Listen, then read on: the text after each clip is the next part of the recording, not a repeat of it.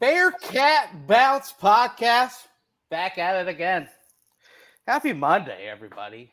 A Monday before the July 4th weekend, which is after the July 1st date on the calendar, which is important for all Bearcat fans because it is the start officially of the Big 12 conference, which is something that we all should be pretty excited about. It is also a Monday following two more commitments to the football program. It is also a Monday following plenty more off-season preparation and work for both the football and the basketball programs. It's a Monday as well where a basketball player takes his next step into the NBA. It's also a Monday where I get to bring in not one, not two, not three, but four. That's right, four. A special one for you all today. It is a Monday where I welcome the guys, the normal guys, and then one goat. So without further ado, gentlemen, all of us, Aaron,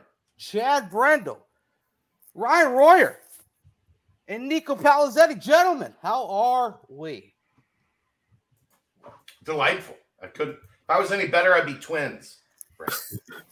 Boom. I, I radio today had a made a little radio magic for three hours. Kelsey is uh, out spending the night with a friend, so I'm trying to make sure the puppy is not in the other room tearing up everything she can get her little teething mouth on. Uh, things are going great, great. Welcome back. Welcome back, Aaron Smith. I I drove through beautiful Athens. I was I, I was hoping to see your face plastered on billboards and you know maybe on on the corner just waving hello as the mayor of Athens, but I did not see Look, you. But sir, how are we? Rachel's actually on a, a billboard or two out here, just saying. But um, I'm I'm doing all right. Doing all right. Um, Max, uh, the the oldest here, he won his baseball tournament this weekend, so um, it was it was a good weekend. We we didn't have the weather Cincinnati had, actually, believe it or not. We we So, didn't get it either. Oh. Didn't right, it, well. it barely it barely sprinkled here yesterday. Like we all the all the the bad weather just kind of dissipated before it it got here. Very And good. people were mad. People were mad at the weather folks uh, because we didn't get devastating tornadoes that wiped out towns. They It's were mad terrible. Oh no. Yeah, my uh, business partner was two miles away. The tornado was two miles away from his house. That touchdown in uh, Whitestown or Whiteland, Indiana here. So uh, yeah, he he's fine. They're all good. But yeah, it was uh weather was bad, but I didn't even see it here. I was driving back, so that is what it is. Ryan, sir, how are we? Doing well, man. I got my guy here, my fellow. Italians. So, you know, I'm excited. Uh, coming off the uh, Columbus royal wedding, I was at uh, I was in I was in the most Columbus wedding you could ever imagine. Uh, but it's good to be back in Cincinnati, man. Not back in the nasty natty. We like it. We like it down here, man. So Grit, baby, grit. Welcome Nice back to the gritty nasty natty. Now, now, without further ado, the man, the man who loves passion, integrity, toughness, the man who loves a little extra gravy, a little extra mayo, Unbelievable. a legend. Oh, Can't can't say anything else other than returning guest, big time, not only friend of the show but partner of the show, BBP alum, Niko Palazeti. My man, how are we? I'm, after that introduction, I am so much better. I am riding high. Nothing can get me down. Thank you for having me on. This is great. Love you guys. Thank you for having me on again. Unbelievable. Unbelievable. Chad texted me last night. He goes, Monday night, like Monday night at eight. I'm like, you had me on Monday night. That's all you needed to say. I'm in. Let's go, baby. Let's go, baby. Let's go. But but we, I mean, we got a lot to touch on. But before we get there, we do have to mention, Chad. uh, You know, if if your car is struggling after the long, you know, trips to the radio station and back, you know, checking on the dog, trying to find the dog. If the dog does happen to scurry away and hop in the car, it doesn't start. You get that thing he- heading over to Danco Transmission and Auto Care. Get it checked out. Tell Danco Joe that Niko Palazeti sent you. Tell him, tell him the BBP. Tell him Ryan Royer, Aaron Smith, everyone, BCJ. Get uh, ten dollars off your next oil change, 10% off your next fixing. Danco transmission and auto care. Love you, Danco Joe. But uh Niko, let's let's go ahead and just open the floor. Let's have ourselves a little conversation. Malik, Malik. Vann, little, little little Royer mentioned. Ooh, all right, Malik. celebrity. So that yeah, celeb status. Yeah, Roy. By the way, I'm not going to let you just skate over that most Columbus wedding ever, and then we're not going to talk about the wedding anymore. We'll we'll we'll get to that later in the show. You know Brent's a Brent's a glutton for weddings anyway. Come on oh now, you know that. Brent, you had a field day at this wedding, man. Oh my gosh, I I've actually crashed weddings before too, so it's like you should have just let me, you know, drop the pin, and I would have shown That's, up. And... It's actually what he does on Saturdays. He just he's got a couple spots in India, Indianapolis that he knows that do wedding receptions, and he just he just gets suited and booted and shows up like Let's go. True. Yeah, how many? how many? Up just like it ended up for Vince Vaughn in the movie. Is that basically what happens every time you go? Uh, you know what? I I'd say it happens. You know, hundred percent of the time, maybe two percent of the time. So even the one when they're sitting at the dinner table with the whole family, does that happen? You, you know, I yes, kind of, maybe. Uh, I do sometimes bring the fake tears. That is quite a uh, quite a hit. Um, but it's more about the dance moves you know, once, once, once those are brought out, you know, the floor is kind of taking control of. Uh, we'll see. One thing leads to another. Before you know it, I'm I'm taking shot luges with the uh, the bride's dad, and you know, it's getting, it's getting a little wild, getting a little crazy. But different story for different time. But I do want to hear more about that wedding eventually. Um, okay. But yeah, I was actually Aaron, as I mentioned, drove through Athens, went, went right. down to a family reunion, and I actually think I set up two of my cousins' wedding. I well, one cousin and her fiance's wedding. I think it's going to be Vegas. Got to be the move. I was about to say, you got cousins getting married. what, what kind of? No, I, it did come out that way, but I, I had to backtrack, and I, I think what is happening. You're just always trying. You're always trying to find the next wedding to go to. Virginia, Virginia, baby. Shouts, shouts to the coal miners down there. Shouts to Clarksburg and Parkersburg and West Virginia. Nothing says a cousin's wedding like a trip to Vegas. I mean, yeah, it's gonna happen. Anyway, uh, let's go ahead and let's go and break it down, Niko. Yeah, let's let's do some let's let's work. Let's, let's, let's work. I love this. Keep it going. I love weddings. I'm a sucker for uh. Weddings are amazing. They are.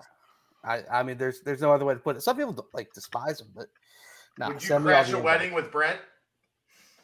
I would if we're talking about shot like, luges and stuff with with yeah with, yeah with the fathers of the bride. Yes, absolutely.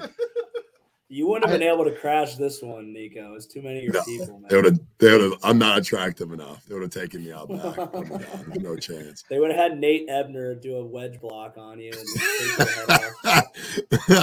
yes, Nate would knock me out cold. That guy's a nutbag. what a tough ass. Well, speaking of singing songs and dancing dances, Niko, how have the uh, the motions been these days for the squad? Just an overall general what what has been happening since obviously last time we talked to you was during spring ball. Yeah. When did, when did things fire back up in the summer and how have things been going? Just kind of weight room rise and workout wise. We'll, we'll kind of break down more aside from that. But pretty much up to this point, overview what's going on with the football program. We've been training, a lot of training. Uh, so we started back up May 15th, I believe.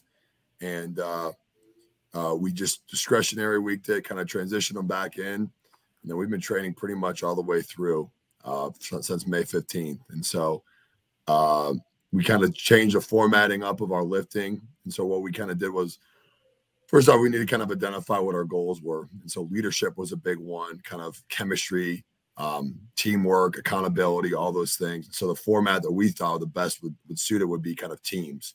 And so what we did was we defined leadership and we said, this is what leadership is. This is the price that, you know, this is the responsibilities that it takes to be a leader. Those who want that duty and want that responsibility kind of elect yourself. So we had people elect themselves. Of the people that nominated themselves, uh, six were elected. And then from there, they got to choose a co captain. So we have 12 captains right now in the summer. We call them captains of crews. We call them crews because team wasn't edgy enough. So we call them crews. And then um, after that, the crew and I kind of came up with the whole off uh, preseason format. And so we kind of went down the PowerPoint of this is what our discipline structure looks like. This is what our point system structure looks like. This is how we want to kind of organize the whole season of training. And we kind of came together, organized it, and then we presented it to the team. And uh, it's been awesome. It's been awesome to see guys step up. It's been awesome to see guys lead. Uh, we've been training a lot now. Uh, about two weeks ago, I thought there was going to be mutiny. I thought everyone was going to kill me because we were. I mean, we've been pushing. We've been pushing hard. It got testy. It's been awesome. It's been the exact amount of adversity. It's been a perfect amount of struggle. Uh, guys have had to come together. Guys have gotten frustrated.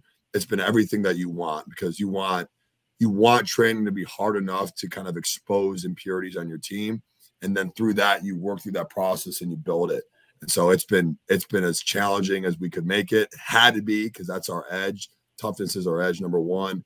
Um, teamwork and leadership's number two. And so we're trying to really, really push that and just know we're going into the season as a, as a, a new team, a lot of transfers, a new conference, a new coaching staff. So there's a lot of newness. And so because of that, we have to be really, really strong as a group and really, really together. And so that's kind of been the overall theme, but it's been it's been electric, man. There's been a lot of stories, a lot of ups and downs. It's been awesome. It's been exactly what you need a, a preseason to be. Now, without Would you really say? any, Oh, sorry. Go ahead.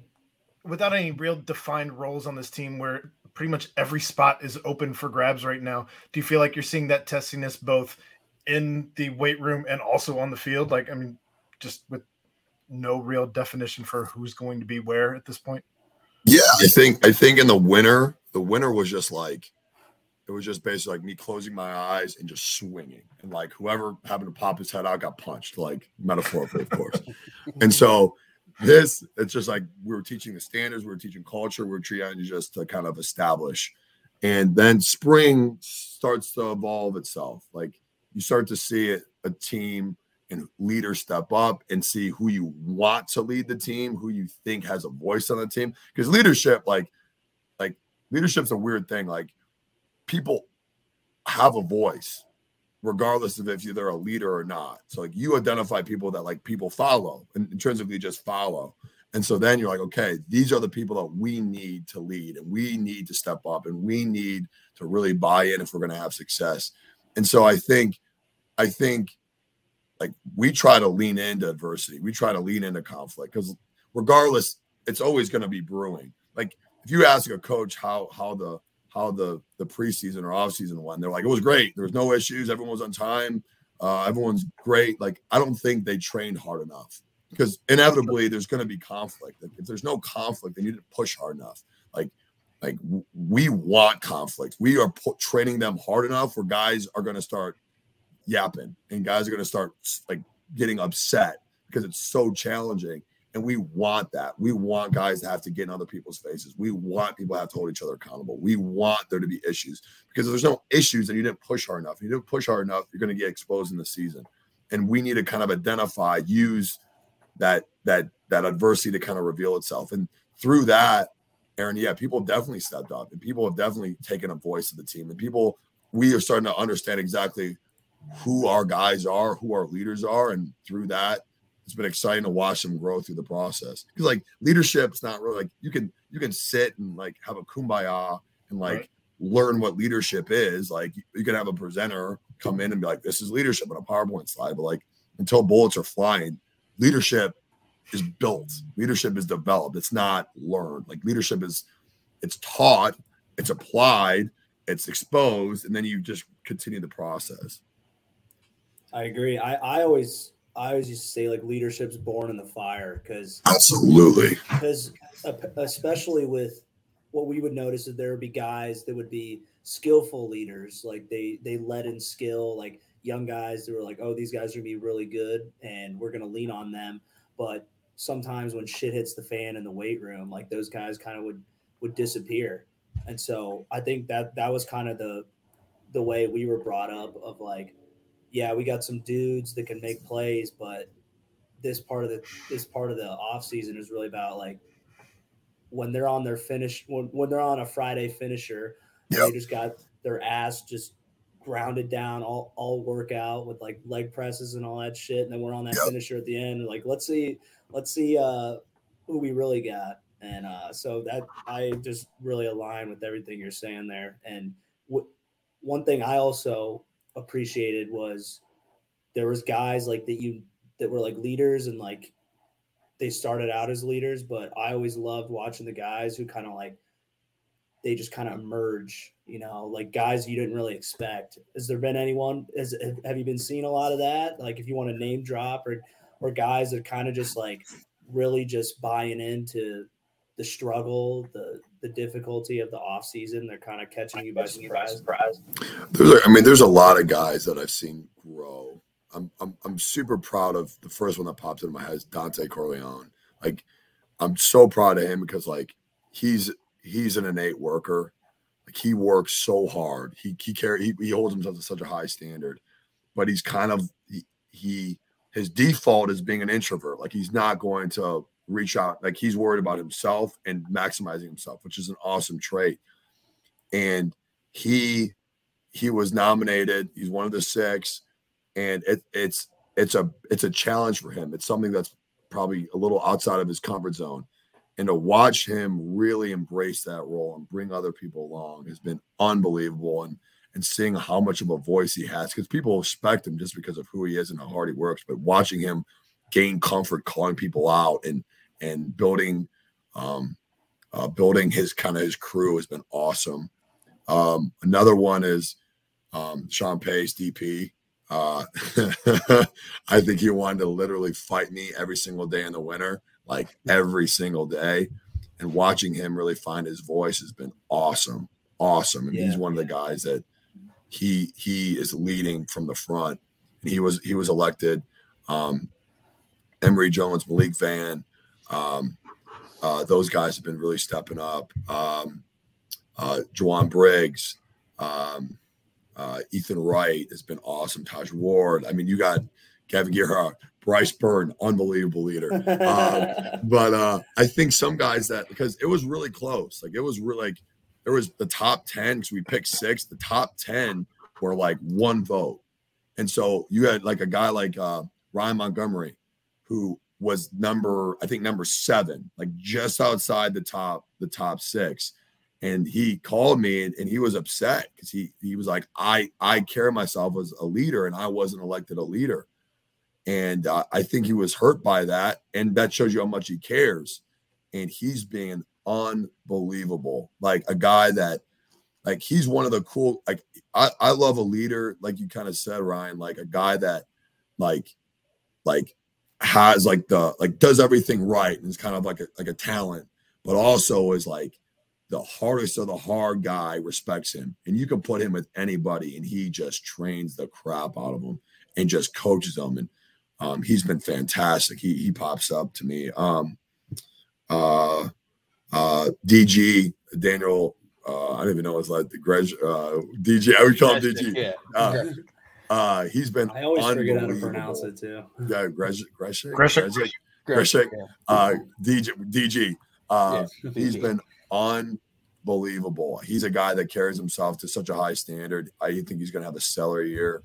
Um, a lot of just leaders, man. There's too, Well, too that's many. good. I mean, I, that's a. I say that's a testament to you and like the culture you've been able to build so quickly, and then the guys responding to it. You know, a transfer who doesn't know the team, doesn't really know like what it's been built upon. So having a guy come in and, embrace it that quickly, especially because sometimes like those older guys, man, when when you've been around the block and you've made all those plays that he's he's made, you know, they can be the hardest to break in terms of like adapting to the culture. But just I think that's a a huge green flag for uh, what you guys have been able to do so far. So that that's awesome. Thank you, man.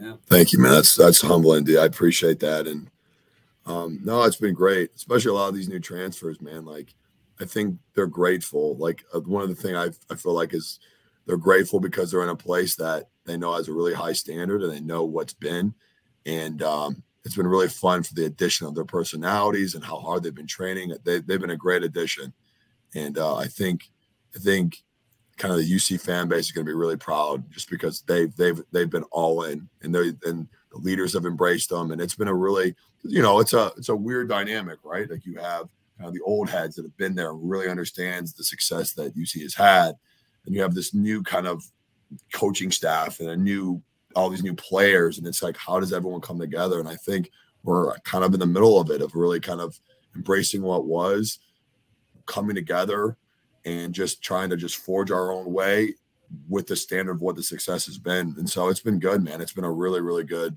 kind of process. I think Yeah. Malik actually played a year for Brian Kelly. That's how long he's been here. I joked that me and Malik graduated together. Like me and Malik. I thought it was same- Minner. I saw he I hope Malik's Minner. listening because me and Malik are like, I when I need life advice, I call Malik. He tells me. Me too. Me too. Unk. Yeah, I joke about that with Jowon Briggs. Jowon Briggs has like two kids and is married. I'm like, what's what am I going to tell Jowon that like? It's a grown-ass was man, his second yeah. kid? Yeah, his, his, his kids are like like 12 and 8. He's the most mature. I seek him for wisdom. He's the most mature human being I know. Jowon, my wife and I are having some rough times. Uh, you could, yeah. how would you how would you handle this situation? Actually, you call Jowon and have him sing to your wife for you. Unbelievable. Oh, Have he was number one, sing by the way. He was the number one vote. Jowon Briggs, number one Color vote. me shocked. Yeah, Not just shocked. a Have you mature had human being. yet? It's a grown I have man, not. mate. I've heard stories. It's it's a sight, something. man. It's something. It doesn't it it it doesn't fit. Like it, it doesn't match. I mean, you. It's it- really good, but it's, it's gonna like, come out when you guys get ready to head to higher ground. You know. Yeah. Hey, I'm ready. Take me to Yeah. higher ground. make him sing for uh for the big skill before you guys start your your first workout at higher ground. Everyone's gonna be in such a great mood, and that's gonna make it even better. So You're the no. I'll take that note down. You're an asshole. So Niko, you have the the the six captains, right? Yep. How does that work when when you set up, you know, the lifting groups and and break up, you know, who's with who as far as you know lifting buddies and whatnot, or is that kind of a set thing that you diagram out, you know, predetermined, even if there's no, you know, quote unquote leader in, inside of each group?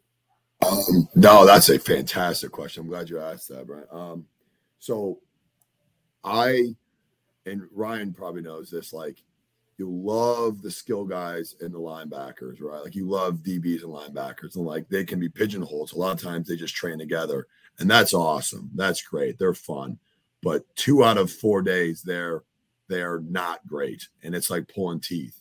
And so the best way that we found success is we put the crews and we rotate the times that they train. But it's a we we had them draft. So we afterwards how we did it was the, the six the 12 captains really.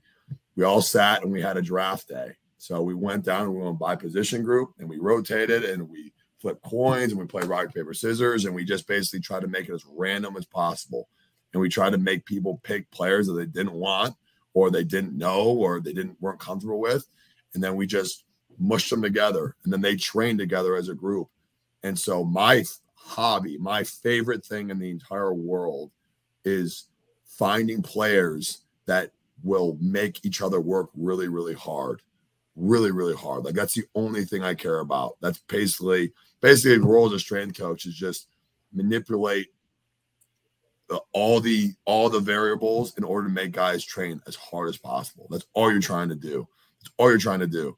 And so I I'll put an offensive lineman with uh DB. I train Radosevic with with uh threats, Brian Threats.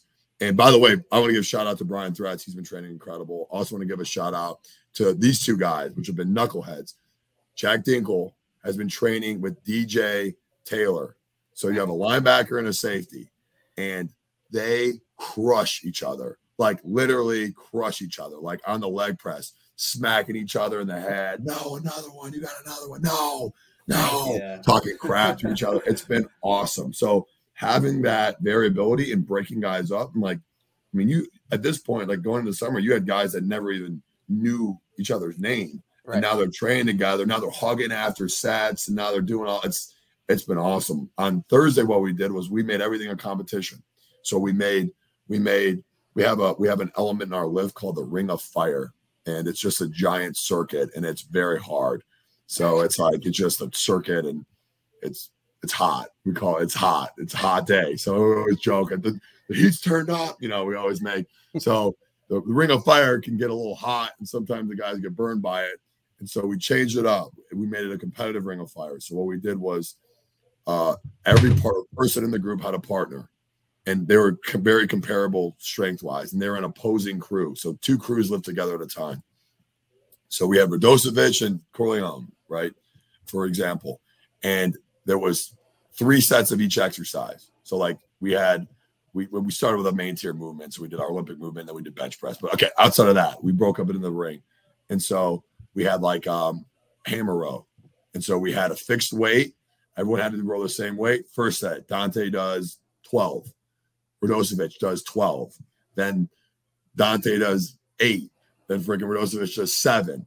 So after the end of three sets, whoever had the highest total won that exercise. Then we rotated. Then we rotated. We had guys doing side raise, face to face. The older guy got to go first because he got to set the tempo. So whoever's older, they're going nose to nose, and they're doing side raises. The guy, the first one to drop, lost.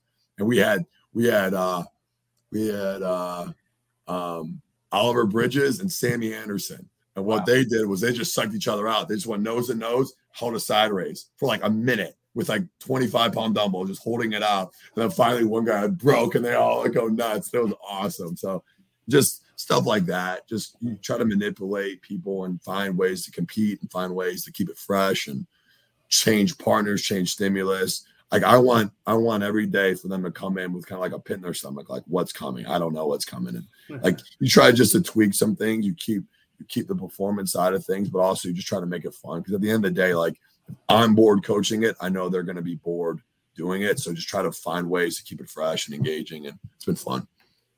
God damn, man. That sounds like some some good ass shit. I mean, I'm it's not good. That, that's it's some good, good, ass shit. you fit right in, dude. You should come in. I, yeah, but I, I just know, like, I, that's the kind of shit that you did. Like, it's what it takes. That's I just want to see the video of, of Ryan and Niko hard, nose bro. to nose. Oh yeah. no, I mean that that gets me going, man. Just knowing that that's like that's exactly the type of shit that teams need that's that's raw as fuck. I love that. like that. Awesome, man. That Appreciate that. So hyped. Yeah. Well, you put your you jump into fans and stuff. So I don't know if you took you took a pair of side races, you probably check. Hey, man, jumping into a me. fan, I'll tell you what, jumping in a fan is way easier than holding a side raise. I can I can promise you. Now you are also. I mean, you're new to the staff. You didn't come with anybody like the rest of the staff from Louisville or really with there were a couple guys from recruiting at Ohio State and what have you. But um, what has it been like getting acclimated with the rest of the staff? Who who have you really been gelling with as far as the new staff goes? Yeah, the staff's awesome. Like it's it's such a different kind of uh, group of people that I'm used to. Um, uh, just it's a different like the thing I really respect about this group is how close they are and how long they've worked together for and how they're just so trust based and so relationship based. And it's really refreshing to kind of be with a group of people that have no ego and just are super inclusive and just want to just be your friend and just like kind of bond with you. It's really, really cool. Like they're just incredibly inclusive group of people. Um, you mean they didn't uh, ask what what who you voted for in the last election? Or anything? they did not. They did not. Do, yeah, I was not. I was not. Uh, not, uh, not grown in that in that respect. A little different, a little different dynamic. I, even on my interview, Coach Shat's like the most like he just wants to talk to you and like basically know if you're a good person or not. So I'm like, yeah, okay. Like we didn't really talk about strength. We just kind of like, I think, I think how he kind of views it is like, will you fit into what we're trying to create? Are you a good person? Can I trust you? And he's the most, he's the most trusting. Um, like he lets you do your job and he trusts you to do your job at a really high level, and it's like super empowering for that. Um, uh, Coach Coach Brown, our defensive coordinator, is absolutely electric. He's unbelievable. Uh, he drives, he pushes. He's really, really good. Coach Cardwell is really good. They're our line coach. I think he's he's high energy. I think we kind of hit it off because A, we kind of look like each other. He's probably much more handsome than me. He's like two standard deviations more attractive than me, which I'm cool with. But um, he's uh he's he's high energy. He brings it. He talks crap. He, he gets he's confrontational. So we we mesh. Um, obviously, Coach Combs, you got to give a shout out to. I've worked. This is the third time I've worked with Kerry. Sure. Uh, West Side G's a shout out. Um, he's he's probably a large reason why I'm here. Uh, and I and I am just so grateful for him. And but to be honest, I mean that's just to name a, a few. But everyone on the staff, from the operations the recruiting to everybody, is just really inclusive and relationship based, and it's been awesome. It's been really really fun to kind of and like to be honest, I was reflecting on it. Like I, my whole professional career has only been one tree. Like it's been the Urban Meyer tree. I worked for Dan Mullen, I worked for DJ Durkin, I worked for Urban Meyer himself, worked for Ryan Day. So I've only known one practice format. I've only known one camp schedule. I've only known really one way to do it. And then you come here and it's like, nope, like it's different. And it's been great, man. Like it's been physical. Like I don't know if I how much I reiterated on this when we were uh talking in the spring, but like like I think nine nine practices we had were like over 60 live plays. Like pretty, pretty much like three quarters of our of our was just like live. So it was it um, even like me and Coach Combs are looking at each other like like these guys hit. Like it's like ask our players, man. It's a physical tough, demanding practice format. It's fast, it's efficient. Everything's literally on the horn. Like, like I used to joke, like a horn meant nothing. Like time in the practice meant nothing. It was like it was play dependent. It wasn't clock dependent. Like here, nope. Dynamic warm up is nine minutes long. Or I have Mitch Marotti blowing his air horn in my ear. Like, oh my gosh, like these guys are prompt. They're on it. It's efficient. It's fast. It's it's a really cool format that challenged me and has made me really grow relationships and made me and made me kind of revalue how I've always perceived things and and uh, it's been great, man. It's been good. Change difficult, challenging, just because it's new for me and changes can be uncomfortable, but it's been awesome. Learned a lot. Uh, speaking of change and, and difficulty and whatnot, well, first off, the spring game was pretty evident about just the constant flow. Uh, over hundred plays, uh, snaps, and just hitting every single play. Uh, like you said, it was it was well orchestrated though. I, it was Yeah. nonstop, go go go, which uh, which goes exactly with what you just said. Um, yeah, I, I was I was going to mention this too. Yeah, this video if it, if it loads. Have you seen this, Niko? Oh, I have. He's Oh, an man. absolute psycho. He's unbelievable. All right, he's got to get in. yeah, he brings it, man. He brings it.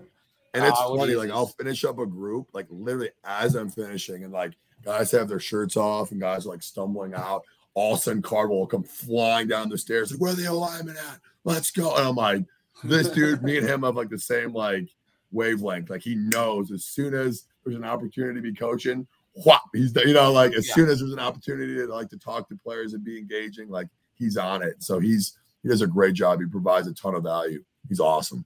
Well, uh, and I'm not gonna lie. When uh, Cincinnati was playing, you know, Louisville in the Fenway Bowl, I watched that whole video clip. I was like, wow, they've got a crazy man, kind of still coaching them there in Louisville. And then I was like, well, we have Coach Combs still too. So kind of two crazy guys just just running, spearheading against each other. But uh, it, you know, kind of speaking about changes and whatnot. Uh. Right now, it's college football and college sports in general is just it's pretty crazy with you know transfer portal and whatnot. The amount of new transfers coming in to the team this year obviously is is affected by the coaching change as well. But what like what is the main thing you're looking at when a new transfer comes in? Because you know, new freshmen you're able to kind of mold and and kind of teach the way that you want to do things right off the bat. But these these transfers, most of the time, I'm sure they they probably come in with different techniques and different ways of of doing things in the weight room or you know out on the field working out.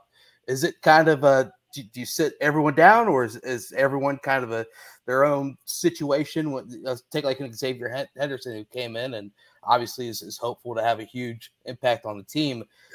Are you immediately have to tell them, hey, you know, whatever you did in Florida, we're you know we're trying to do things here this way, or is it kind of just you let the, the players control that as well? That's that's another great question. Um, well, I think it starts with kind of what their expectations are, and when they visit, I'm 100 percent honest. I'm like, listen, it's really hard here. Like it's, and I sit down with them because I think there's, I think there's a couple things that you have to kind of address. Like one, it's really hard. Like it's really like we're a toughness based program. Like if you don't want to work hard, if you're not willing to work hard and be developed, like we want players that are competitive with a chip on their shoulder that want to be developed. If that's you, then this is the place for you. If it's not you, do yourself a favor and find another place. And it's not to scare them off or it's not to be a fake tough guy. It's just honest because you have to match. And the guys, guys that we've gotten embody that and they want that. And I think one of the cool things with an older player is like they get it.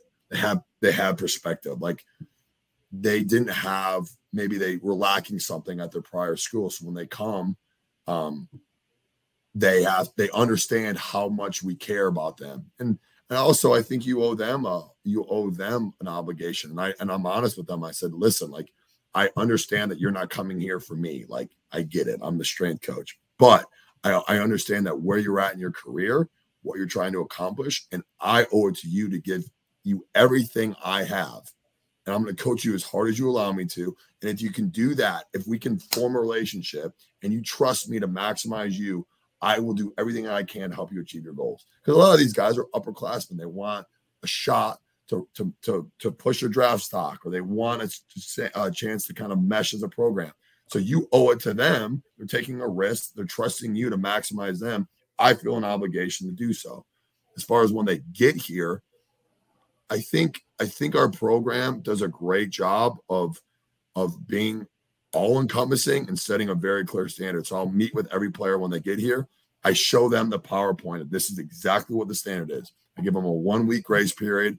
The, the crew captains have been amazing because I I text them. I said that um, Xavier Henderson's here. He starts Monday. Make sure he know I meet with them. I kind of kind of uh, have them understand the format, so it's not super foreign.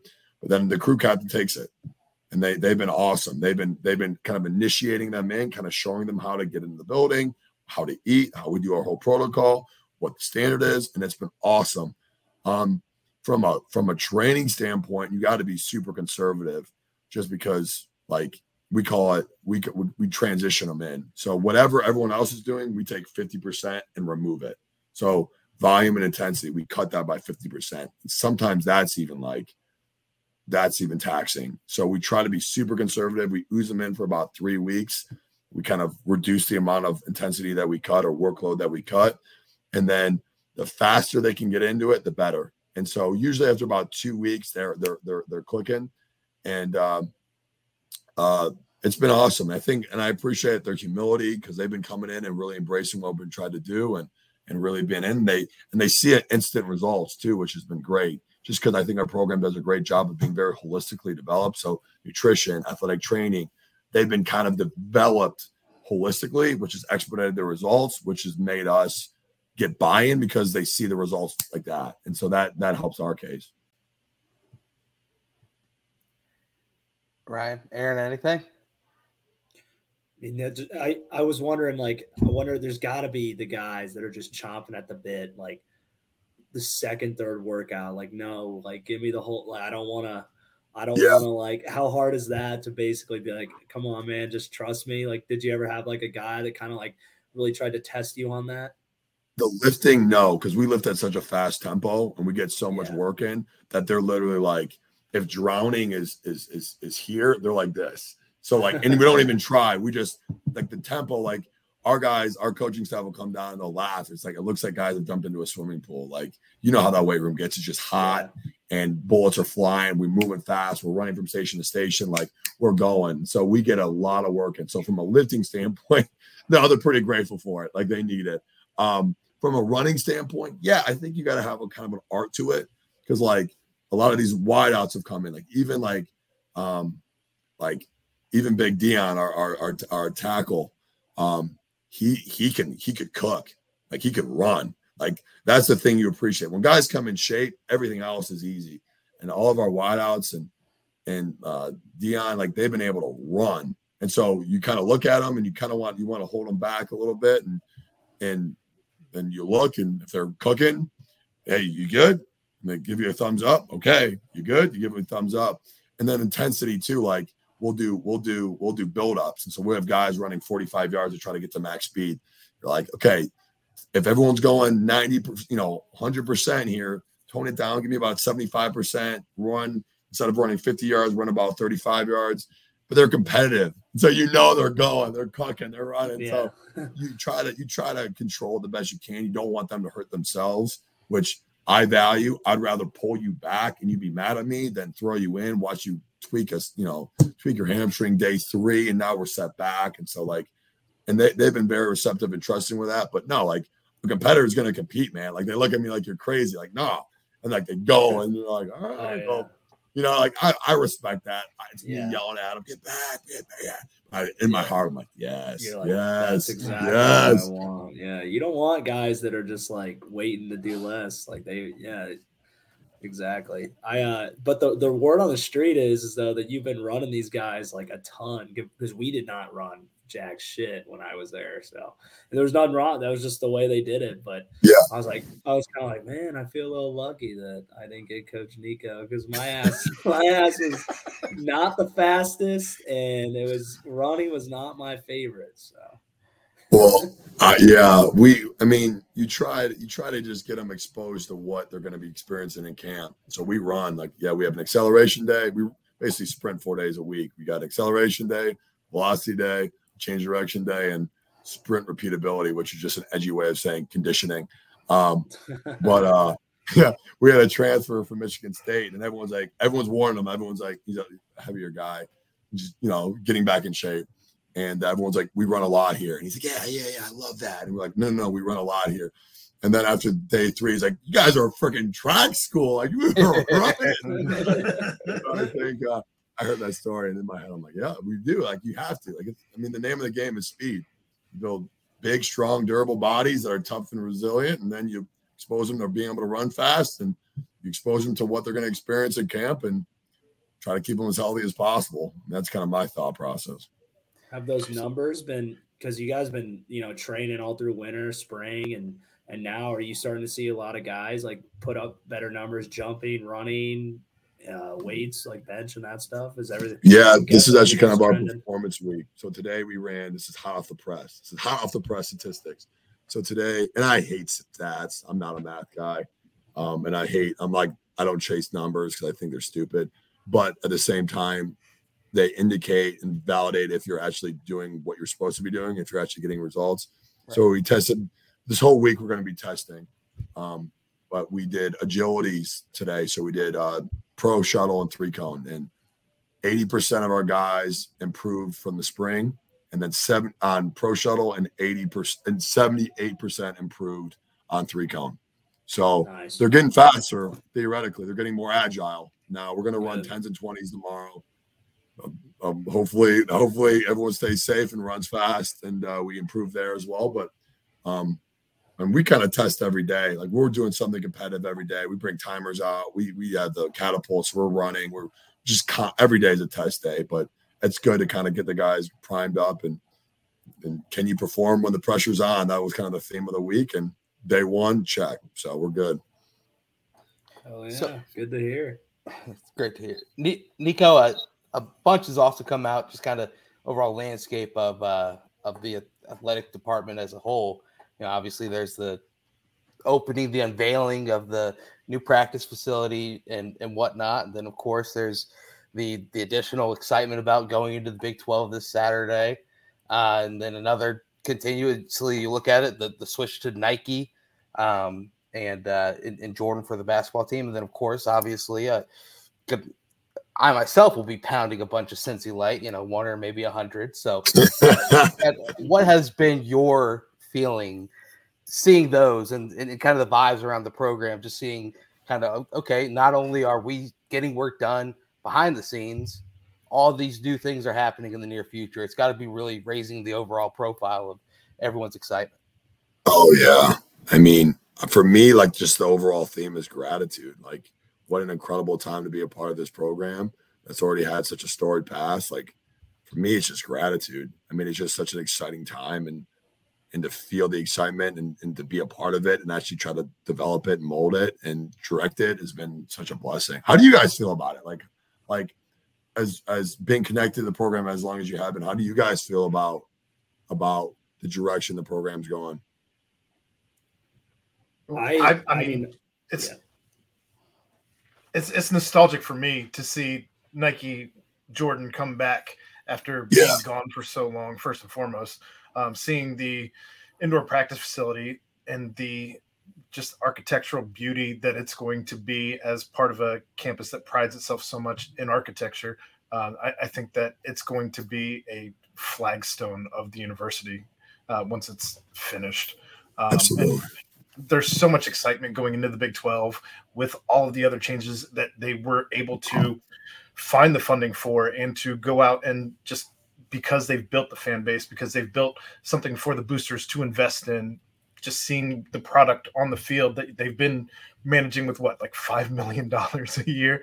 So, I mean, I, I- think that anybody who's even remotely a fan of this program is either going to, to come full circle to where they completely embrace this program or people who have long been invested in this program are just going to fall that much more in love with, with the entire program in general.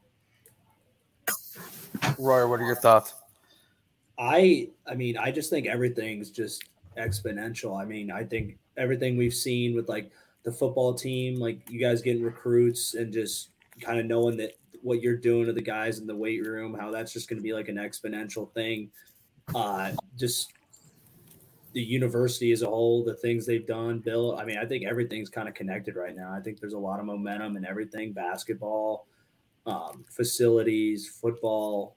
I mean, which is good because, you know, like kind of you were talking about change earlier, and change is like hard to accept sometimes, but, you know, the more you accept it, the more you get everyone on board. Like, I think what's been happening lately with you guys is everyone's kind of coming together, getting good transfers, kind of keep it finding your own culture, but building it building it off of the good things that you had had before. And Yeah.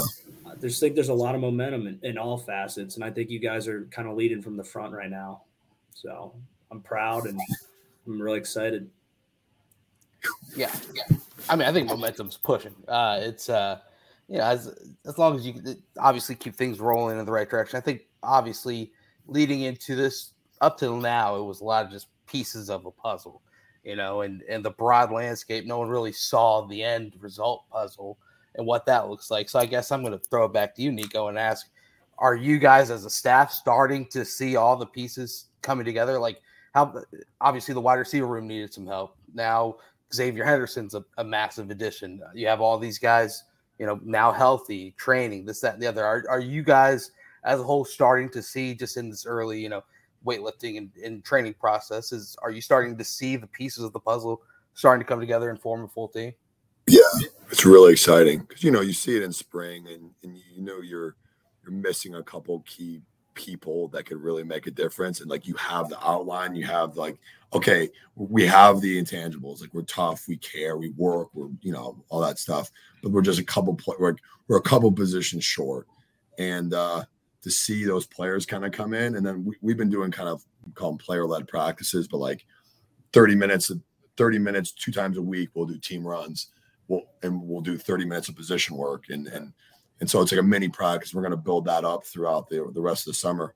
But also i'm like routes on air and you're like oh snap. Like you know you got you got like clean routes and quarterbacks hitting their freaking wide outs and you're like oh oh like that's it like there it is Yeah. you know and you got the o line really starting to come together and then the d lineman's clicking with the new system and everyone's you're like it's just exciting. It's exciting to see kind of where we're at in spring.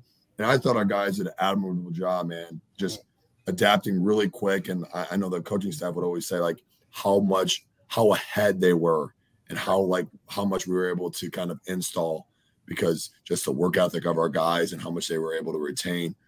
And then on top of that, where we're at and how the pieces have come together and uh, yeah, yeah, absolutely. Kind of gives you goosebumps. Like the first time you're out there and you just see the chemistry and you see guys working together, and then you see like players really kind of stepping into the roles that we needed filled, and it's been really good. Yeah, absolutely. That's awesome. That's, that's the main thing. Aaron, are you, uh, do we have the, the question in the mailbag? Are you going to hold those off? Did you have one right now? Um, I can look them up real quick.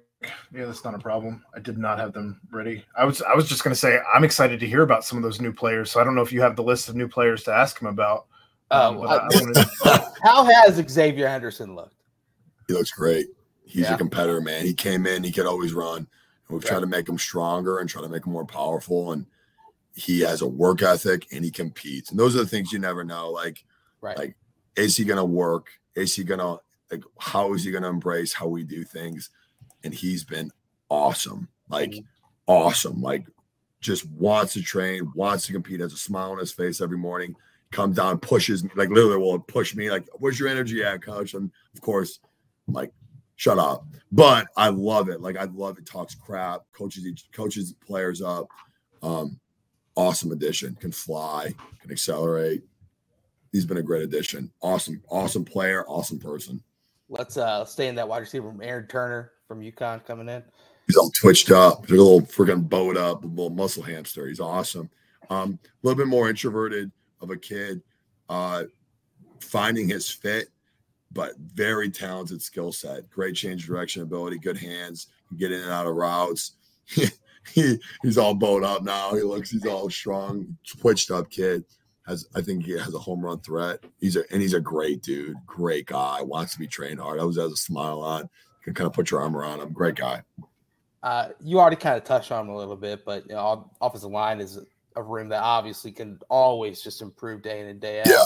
But DeAndre Buford was another transfer from Kentucky that came in. Uh, how's it, how's he looked other than obviously you you've mentioned his his speed, he can move, but he can move and he could run. Yeah. And so he he was like, you know, with O lineman, like your worst fears I'm coming in like, like 335 pounds, and you're like, you know, like, oh gosh, I gotta I gotta spend six weeks just to get you in fighting shape. Like right. he came in lean. He was like 308 when he came in, could run. Uh, the biggest thing with him has just been strength and learning the playbook. And he is so humble, wants to be coached hard. Like I'll get on a stool and yell at him, and like he'll laugh and have fun with me. and like he wants to be coached. Our O line room is incredibly. He's exactly what you want an O line room. They're tough. They talk crap. They're aggressive. They will. They'll hold everyone accountable. They're gross and they- they're they're they're like if you if you walk too closely, you'll be picked up in mosh pit. Like they're awesome. And so for him to come into that room and them to embrace him, and now he's one of those guys has been awesome. Like I appreciate their leadership. I appreciate who they are, and he's been an awesome addition. Yeah, he can fly. He's got stronger. He's about three fifteen right now. I mean, he's he looks his arms are about as big as my freaking torso. Like he's he looks good. He's gotten cleaner and leaner and stronger. He's I'm really excited for him. Just develop learning the playbook and gaining comfort in the system is his only challenge, really. Might might not be uh you know obviously ready to play right away. Uh, potentially maybe one or two of them, but uh incoming freshman obviously new new into the program. Twofold question: What what's your your game plan for those that are just fresh out of high school? Do you kind of put them in a in a wake up regimen, or is it more just of a easy end type situation? And then aside from that, how have they looked as a whole? Uh, they've been good. They're freshmen, and I Right. I hate freshmen. I don't like freshmen just because they're annoying and they're freshmen. But I I, I say that kiddingly, but I do Right. I, I do hate those guys. Um, but uh, uh, you know, you you have to separate freshmen. So for the first two weeks, we oozed them. You have to just because you don't know what they've done. Mhm. So we, we call it the two week ooze or two week transition. We just kind of ooze them into training. We keep them separate, teach tempo. Last week was the first week we kind of like kicked them out of the nest and they flapped their wings and some freaking landed like a thud. Some some flapped a couple times and then hit a tree. Like it is Right. what it is. Uh, this is the second week now that they've been in. So this is the fourth week they've been totally in the program, and uh, you can see guys' bodies starting to change and their their ability to do the workload's been improving. So they're a good group of guys. They're just they're freshmen right now, you know, Right. Freshmen, and a lot of our a lot of our the guys that provide a lot of value enrolled early in, in January too. So they've had bigger exposures to it, and then we're relying on them as well to kind of help lead the new guys.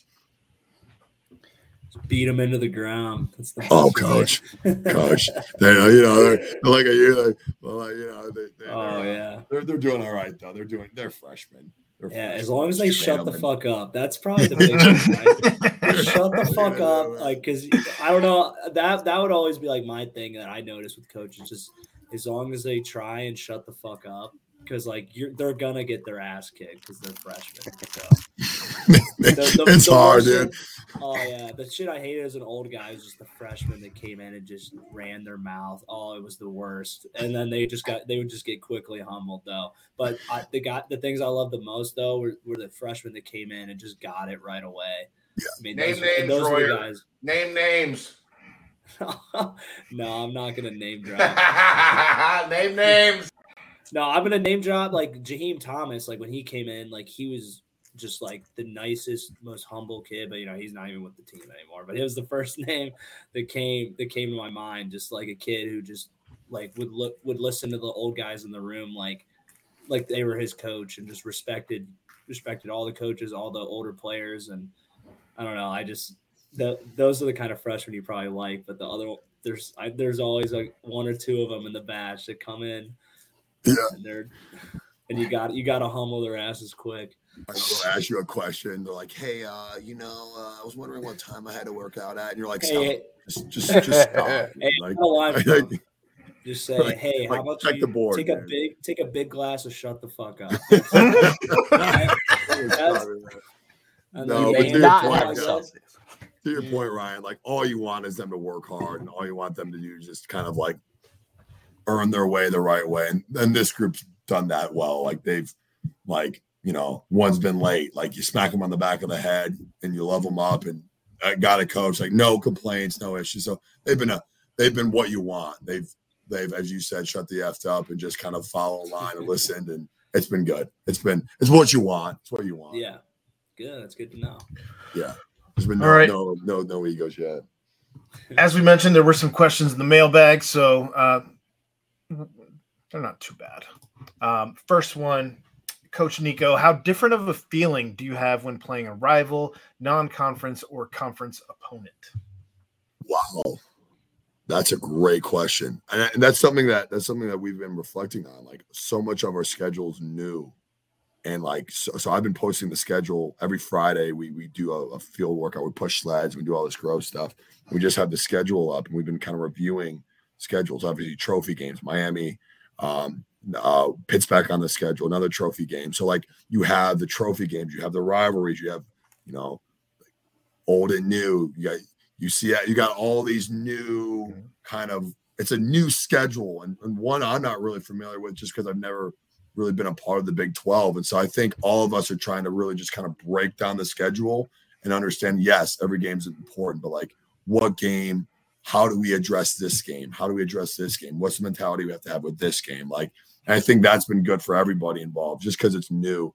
Um me personally how i feel about playing a rival conference non-conference like you got to be at your best. And i think i think like it's kind of like the theme of this week. It's like when the pressure's on when the stakes matter how do you perform? Like i think you train guys and, and for me i always enjoyed that. Like like yes there's a little extra like me when i played at michigan state when i worked at ohio state like Michigan. Like you wanted to literally kill him. Like you wanted to kill him. And Mark Dantonio was a UC guy. Like you would get you so worked up before you played Michigan that you wanted to literally like cry. Like you were so angry. You wanted to literally like have a temper tantrum and fight him. Like you wanted to just like you were ready to burst. Like he, the game was personal for you.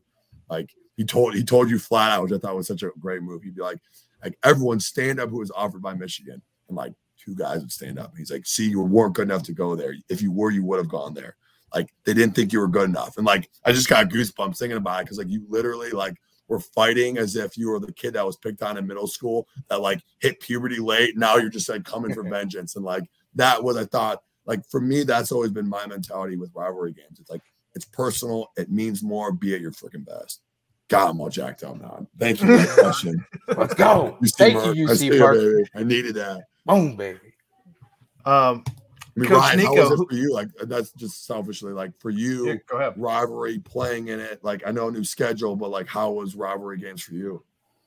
Uh, yeah, everyone wants to make the textbook answer of like, well, you know, we don't treat any game more important than the next one, but you do. There are ones on the schedule that you got Yeah. circled, and I think more rivalry wise, it's more of just like honoring the tradition, honoring you know the past teams, and you know everything that they went through, everything they trained for, and how much that game means to them. That also feeds into what it means to you because the history we we have with Miami. That's our rivalry game. And I, you know, lately it sometimes gets overlooked, but that was something we always we made sure we honor and pay attention Yep. to. That how important it is, you know, to go and you want to beat their ass because it's literally it's it's not just a a rivalry on the field and between the stripes. I think it's more of like a, a culture rivalry too, kind of Mhm. two different teams and two different like mindsets, two different universities, and recognizing that and kind of like that same thing of like, oh well, not the same thing in the way that like, oh Michigan, if Michigan thought that you weren't good enough, but kind of more like, well, they don't He's think you're good enough. They don't think you're good enough in life. Like they think that they got life figured out and they went to Miami and so you went to UC because you aren't you aren't as smart, you aren't as good, you won't make as much money, you're not into all the foo-foo bullshit that they think matters. So and I think you really you kind of really seen that's what we really embraced was kind of like that that you know like the nasty natty man, just the gritty And- tough. You can't What's lose the streak. You can't Oh, I lose know. the guy that lost the streak. Yeah, that Oh, that I is know. that is the other one too. But Just a yeah. No, that's that's It's like a culture war, man. It, it really is. Um, so that was one that always that always got me going because you know I I identified with that well because I kind of where I grew up was always like you know it wasn't like rough as shit, but like we Main streets of Dublin. no, yeah, it was always like kind of like playing against those the rich kids, the the rich kids in the rich schools that just think their their shit doesn't stink and everything they have is perfect and they're just better than you just because they're richer, just because they're all foo fooed up. Where was that. Brady from again? Olin Brady's from Tangi? Olentangy. Olentangy's Yeah. not Olentangy. It's not. It's not one of the. It's it's different now. But when he went there, the Braves they they were. It was a different. It was a different area back then. But like it, I I don't know because that that's what always gets me going because that was our rivalry and it always just felt kind of like us versus them and it's really what it is. But Oh, Nico, you'll you'll see West Virginia will will surge back to the top of the charts real quick. Real quick. Yeah. I don't Yeah. know much That about was- that, but you could just feel the energy about it. I never got to experience it, but you could just feel the energy through like social media, like people just going going off about uh, the West Virginia games. yeah, those, like- those Big well- East showdowns and stuff. well, Absolutely. Back then they were they were the big dog. Like Pat White, Steve Slaton, Noel Devine, and for UC to Pac-Man. to the Rich I- Ralph. Yeah, for UC to get back to like that level, or to a, not even back to, they had never been there before, but to go to the Orange and the Sugar Bowl, you had to go through West Virginia in that conference, and there were some there were some epic battles between the two, and the fan bases didn't like each other much at all. So I think that one's going to come back a lot quicker than people realize. Like that that dislike is gonna gonna show itself pretty quick. Yeah, that's awesome. God, that's good stuff. And their fans are their fans are UCF's nuts too. legit too. So I, I would UCF's like that would be uh, we'd always circle that game ever since what they did to us on college game day. what I mean- UCF? yeah. and then just well I, honestly no the year bef- the year before The year before was bad. where they where they were beating us so bad that Rained out. we, Yeah. we wanted to forfeit the game and that was the most embarrassing moment i've probably had ever playing football and i think we really were like we we that'll never like i remember like our coaches came in like that'll never happen again and it was like the most embarrassing thing for like everyone involved and then to go get embarrassed again by him on on uh the game day game and I think it really just was like we we got to get these motherfuckers, and we did. And then now, but then last year we have the we blow up the. It's just there's a lot there's a lot of back and forth. There's a lot of Yeah. like they like to talk shit, we like to talk shit. No one really likes each other, and Yeah. it's because we we played a lot of good football against each other, man. That's gonna that's gonna stoke up some rivalry. So Well, it, it, and they still believe, genuinely believe, their best team is better than our best team. Of Oh, all they time. can go. They can go Which take is- that shit out, man. There's no way. hey, hey, they will they will stomp their feet and say what? But Mackenzie, whatever his name, National is, champions. twenty times I- better than Devin I'm not gonna. Ritter I'm not gonna over. claim like I did a whole lot, but I know the guys that I was taking the field with, man. And there, there's some real ass dogs, dude. And I don't, I don't think. But all You you know, guys that- will say that 07, that 17 UCF team was was legit. Oh, they were, they were, uh, they were amazing. They were great for the conference. Like, yeah, like good for them. But like, I, I would love to go play them with our our defense going against that offense. I think it would shut it down. I mean, Ahmad Gardner, he's probably arguably the best corner ever in the history of college football. So you could shut down half the field with Mr. Millen. I don't know how much how good that offense is going to be, but yeah, Nico, is great that something- debate. Clip it. Nico, is that something you feel in the program right now too? Is just like yet another handful of, of players going into the NFL.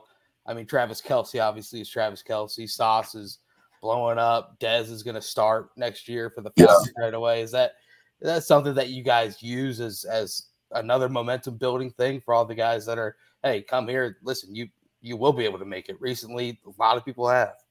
Yeah, it's something that's so important to us. Like we we we've kept up all the names in the weight room of all the past success. Like you you come in, you're like, do you keep it up? Like we they didn't play for us, blah blah blah. You know, like you don't know, like you feel kind of torn. And then all the player, all these recruits come in, like, oh man, look at the name, blah, blah, blah. and you're like, yep, that's staying up because like like you you just read the pulse of an 18 year old and like yeah you, the success that UC's had the name the fact that they come back so much. Coby Bryant was training with us all last week. Freaking Sauce was back all spring. Freaking there's so much success. Everyone comes back. Everyone's still so involved with the program. They're welcome back with open doors. Like like uh, you you to make those guys proud and to, to to allow them to be back is something that I take very personally. Like I I I I I respect you. Like I respect you from afar. I'm a fan of yours. Like I, I know about you guys. I watched the success you guys had. I think you guys are incredible players. And so for me, like to meet these guys and to kind of know them as human beings and to like you guys are better people than you are football players. Like please be around our players. Please train with them. Like allow them to see what it takes and what it looks like. I think it's the best thing ever. You gotta lock Is your Alec fridge though. Lock your fridge, Nico. yeah, what yeah, all my all my Celsius are evaporating, but besides that, yeah, they're welcome. Oh, I Alec don't been- care. They take them. They can take them. There Come back go. and train. Take it. Good. You're good. There you go. Has Alec been back this summer, Royer? Or is he is he scared to come into town because he knows you're gonna you're gonna try to manipulate him? bad no, he was he was nursing a foot injury, man. He's just now getting back into the swing of things, but that also might be true. I think he does get a little scared sometimes, man. I mean, He can't he can't hang as well, and I don't blame him. That means he's taking care of himself. That means he's not he's not calloused. he's calloused so in other spots, not in the not in the ways I am, man. you know they were they were engineering partners, Royer and Alec Pierce. Like they were, Really? yeah. Yeah, we were engineers. We took like every class together. We lived together. Like we did. One went one direction, one went the other. Right, like like Dude, yeah, one of these things is not like the other. Yeah, I know. it's little. I was telling. I I was talking to Nate Ebner, uh, because he's from Hilliard Davidson, and it's just funny because he's like, "Oh, do you still play?" I was like, "No, man. Like I don't. I'm an engineer now. I was like, I didn't do good enough on the specs, just like you did, man. So I had to." I had to hang him up and hit the cubicle, but it's hey, it's what it is, man. Nothing We wrong with can, we can we can we can blame Brady. He didn't get me running the four three that I was Yeah. that I was capable of. So maybe if I played with you, it would have been a If different. only story. you ran one more time a week, you'd be in the NFL. Oh, Uh, yeah. right? Yeah. seriously. It's the missing piece. I'm running a four three now, but just no one's there to see it. I'm running it It's only, a, down. 20 it's only a 20, though. It's not a 40. It's only a 20. yeah, Yeah. Four three seconds to drink the first cup of coffee in the morning. That's, that's what it yeah. There you go. is. Aaron, next question, brother. All right, uh, Coach Nico, who on the BCJ staff would you like to go up against in the Oklahoma drill? Uh, I'm, Just I'm Royer. Uh, Just Royer. yeah. That would, that I mean, be- I I love can't. I mean, just I'm thinking of us doing side delt competitions against each other. I would love to go. I, my neck is so jacked up. If he hit me, he'd probably put me back into like freaking like I'd be stunned. This dude, his jawline alone, there's no chance. This dude's meant to take a punch. Like this guy, this guy's gonna blast me. But I have to, just based on the position I play and the pride I still have in my heart. I'm going up against freaking Royer. But does do I think the outcome's favorable for me? I gotta believe it. I gotta think I, I think, could. I think yeah, you would. I'm going. I'm going. We're doing Yeah. it. Yeah, we're doing it. I would always give Felino shit because one day they dressed up some of the strength coaches in uh, helmets and pads, and he was out there, and I he they were going like like Oklahoma. I don't remember what it was, or it was there was like circle drill or something. and, Hamburger like, I drill. wanted, and he didn't call me out, and I would always say, "Yeah, because you're fucking scared, bro." You know, I would have took that shit. I would have took that shit, embarrassed you in front of the whole team, bro. You make sure you make sure to remind him that next time you talk. What does Felino look like in pads now? Like he's as Oh wide as he is God. tall. Like oh my Bro, I he is an enigma to me because he is like 250, 260 pounds, but he's not like fat. But I was he was he was sitting on his on his patio smoking a stogie and I FaceTimed him. And um, I think he's been eating too much of that Wisconsin cheese up there, man. Because that that little uh that little pouch on him is getting a little bigger. So I don't think he's looking. I don't think he's looking like how he used to look like on KOR for the Sparties, number nineteen. Oh man, he was majestic, man. He had the hair coming out of the back of his helmet, dude, all boat, all bicep up. He was unbelievable. Oh man,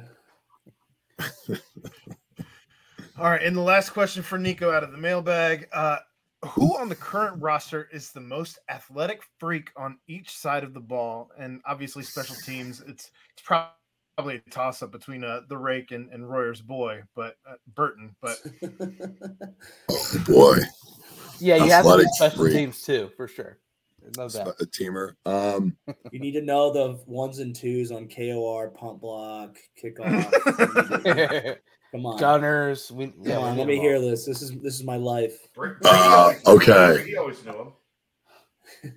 yeah. I think I think on defense, two two guys two guys popped out to me. One is like you got to acknowledge Dontay Corleone, like for a man that resembles like a coke machine with legs, like he can he's he's getting to the point where his his 10 yard dash, his 10 yard burst, with how strong he is, he hit he hit 430 for three today on bench press, and it, it looked as if it was on an elevator. Which is why, why, why he's talking crap to me as he's doing it. Um, That's he's a freak. He's a freak. Um, um, are you are you familiar with? Are, are you a Teenage Mutant Ninja Turtles guy? all, all the way. Doesn't he look like the love child of Bebop and Rocksteady? he's unbelievable. He's such a beauty. He's I a mix tell of both. Uh, I love You can't unsee man. it now. You You can't, can't unsee, unsee it. it. You can't unsee it, dude. You're gonna walk in tomorrow and you're gonna look at him and you're gonna be like, "Oh my god." He's unbelievable. Oh man. Um on offense, who would I say? Offense. You know, you got you got some twitched up running backs. You got, I mean, obviously Xzavier Henderson can accelerate. He can go. Um uh D Wiggins can go, he can run. Um Myles Montgomery's twitched up. He's twitched up kid. Um um on defense, you got to go. You also got to think um, Brian Threats can go. He's a 22 mile an hour guy, and is- he's getting stronger lower body wise. He's twitched up, kid. So you got DP. He's he's at 212 right now. He hit 315 for four. He yelled at me because I had him racket. He's like, "No, I got another one." He almost fought me. It was awesome. Um, he's strong. He's strong right now. Sammy Anderson's looking good. Sammy Anderson's a buck 85, all twitched up. So you got we, we're we're getting there. We're getting there. There's some there's some oh oh oh no Dingle Jack Dingle no now unquestionable number one on defense. Uh He's 242 pounds right now. Yes, that's unbelievable. That's that is that is curling all the way. He broke his he broke his vertical. He beat his vertical. He beat his all acceleration. He hit 21 miles an hour. He strong as an ox. He bench pressed 335 for three today. He's squatting through. Yes, Dingle defense number one. Dingle, What would you say? Dingle Would you say he looks like 21 an miles an hour. Yeah, 21 miles an hour at 242. He is um he benched 335 for three, I believe. He broke he beat his vertical best. I think he jumped 34, 34, 35, somewhere in that range. Um, he looks like a Power Ranger. You want to know that? Like he looks like he just twitched up. He is like he looks Yeah, he's all he- good right now. He is he is he might be my number one on defense. He's twitched up. Would, When would I you saw classify he- him as an Adonis? Yeah, bro. He was at 18 years old. He came in. I was like, what the fuck is wrong with me? Why can't I've been here for five, five years. Five years, man. And this kid comes in, and I'm like, I, I did something wrong. I did a lot of things wrong. Mm. and they've fell out of the wrong exposed. genetic tree. My goodness. I mean, Dude, you should see the dingle tree. It make it's like I've never in my life ever thought that trap trap thickness was a genetic like passed down, but in that family it is. The dad, Everyone says the dad was a monster here. Yeah. I yeah, that I mean the dingles are very they're short with their words, you know. They don't they don't they don't dive too deep into things sometimes. Yeah. And so you're like, Dingle, how uh your dad was pretty good. He's like, ah yeah, yeah, he's he's pretty good, yeah. Like, what, what, do you play? what do you play? He's ah, I, I don't fucking know. But he's good. He played in the NFL. I'm like, all right, man. That, that's all I'm getting out of you. So we'll just leave it at that.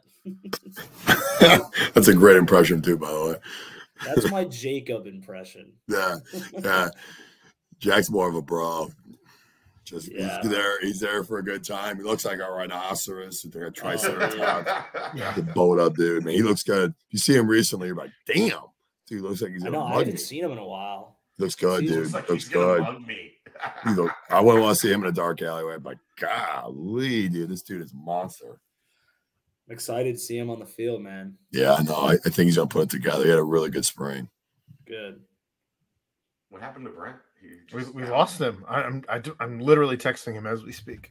The tornado came back around.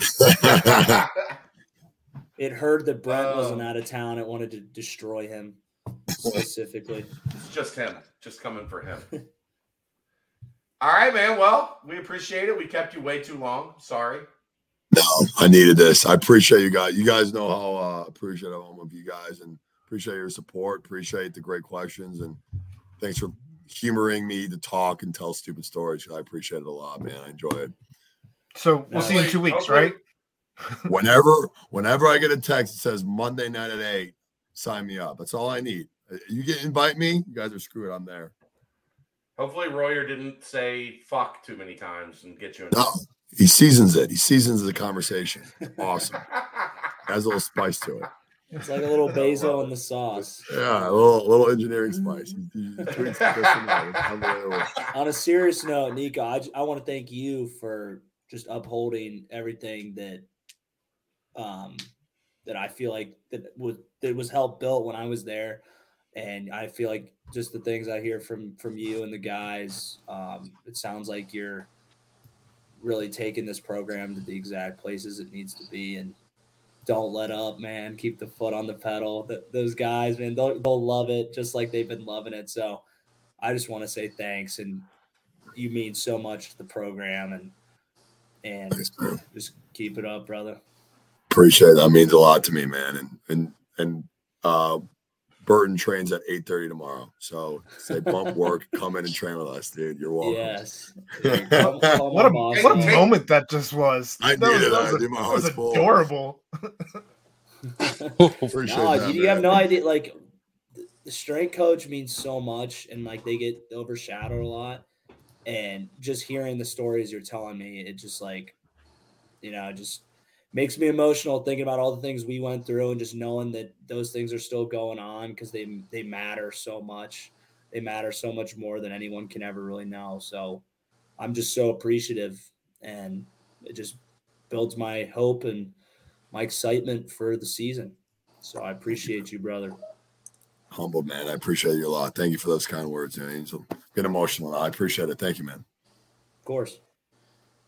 Awesome. Are- well, I appreciate you guys. more Are we saying know. byes? Are we saying goodbyes? Yeah, you you you've been Brent, you you missed it, did—you—you left without saying goodbye, Brent.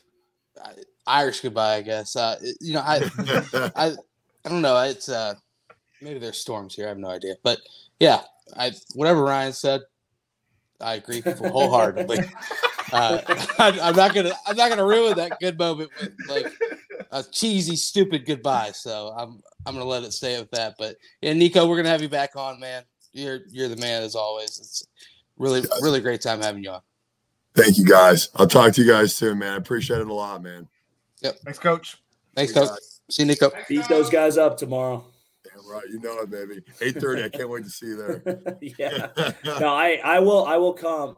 It will be before uh I'll set some up. It'll be before the 6:30 cuz I want I don't want to impede on You're not. anything. You're not. More people, the better. I like it All like a like a wild daycare center. Just Okay. wild Yes. things all over the place. Vibe. Ryan is perfect. Like if I could describe Ryan Royer, it would probably be Wild Daycare Center. That's that's who I am as a person. I want it to look like a tornado. Speaking of tornadoes, we can make, bring this full circle. Like a tornado's gone off and it looks like absolute chaos. So, Brian, you're welcome to train with the guys. I don't give a crap.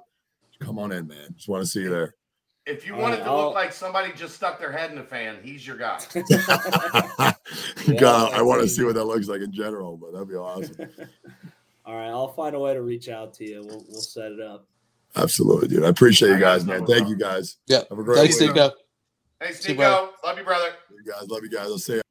See. Well, man, that was great. All right, that's Um, it. Had a good night. Appreciate it. See everybody next week. Right, exactly. I mean, full The circle. you can put out a the full circle on us. the guy. Man, the dude, the guy. one, he's all of them. Amen. Amen. he, Um, would've- he he might have been your best friend for life if he was here when you were here, Royer. Yeah, man. I'm not ruling that out. as yeah, I'm. I'm about to It's say the potential is definitely very still there. dude i you, that stuff just means so much to me because it meant so much to me when i was on the team and just knowing that like he's like honoring that with his own style it just you know it just makes me so happy and proud to be an alumni so that that shit just gets me going there's not a lot that gets me going nowadays in this world but that kind of stuff does Are you are you back? Are you good? I, I sure, I sure hope so, man. Um, What happened? I don't know, dude. solar flare. Last thing I heard was Jack Dingle, so I that that had me hyped. And then I came back and summoned his name right. Confirmed He's so big and strong that he can take down your computer. I think that's what that had to be what it was. But no, Ryan, I agree, dude. Um, with I, I mean, you you obviously are the only one here with collegiate experience, but you can tell just. I mean, I've listened to shitload of podcasts, shitload of interviews, this, that, and the other. It's you know when you when you get broken down to the point that strength coaches break you down to, and then they build you back up. You you form a bond with them more than you would ever imagine, more than anyone really knows. So Yeah. Nico's kind of got that got that vibe to him, which is pretty pretty damn awesome to have. So, uh, yeah, we got to have him back on because he's he's great, and you know we he's he's got he's got one hell of a voice too, man. That's that's a, that is a one that if I had, I'd probably be the number one play by play, or I, I don't even know what I'd be. I'd be some voiceover actor or something. But Look, knows? Brady was our first love on the BBP, but we're falling in love again. Whoa, whoa, whoa, whoa, whoa. Brady, We Brady, are. earmuffs if you're listening. I mean, but but you know, he, he No, left us. No shot. He, he he He left us. our He went for the new the new flashy chick out of town, you know, and and we're starting to love again. No, we're starting yes. to love again, and that's okay. It's I'm, in, okay. I'm in love with an Italian. I tell you what. You know, All right, that was mustaches are out, beards are in. Chad, give us the. that was a quick paper supply timestamp. Quick Paper Supply, your local and family-owned restaurant supply company for all your non-food products. Quick Paper services over 150 restaurants with weekly low minimum next day deliveries. They provide a wide range of food service products from to-go containers, cups, custom printed products, eco-friendly, and much more. They also have cleaning and restroom supplies for all your janitorial needs. Call Nick at 513-470-2029. Reference Bearcats for 20% off your first month of purchases. I just want to say there couldn't have been a better time for me to have the puppy like solo because I, I could just leave you three with Nico and, and I knew everything was going to be okay. That's the biggest bromance I think I've ever seen Royer kind of kind of fall into. Like you, you were hyped up tonight, bro. Hyped up. Yeah, dude. Just hearing those stories about the the the crazy shit he's making him do in the weight room, it just it's and I know because I know those those the guys that have been there like um when I was there, they they are pro- they were probably chomping at the bit for for more because they were used to that shit with us and like just hearing like that he's come up with new kind of like like even like more badass shit that I thought we- uh I could have thought we would do. So The cool, nose to nose holding the the dumbbells. Yeah, that's some that's that's some that's some gangster. That is gangster. And I love I just love the whole competition. You can't be the weaker man. You can't be the Yeah, weaker man. You can't let the dumbbell down I know. because you're going to hear about that forever in the locker room. Yeah. Yep. Forever. Yep. It, it's it's a great idea, and I it just sounds like he's pushing all the right buttons. So just gets me going. If Brady was listening tonight, those guys at Wisconsin are going to be doing doing that exercise tomorrow. Yeah, it looks like he's doing doing the the same crazy shit they did to us over there too.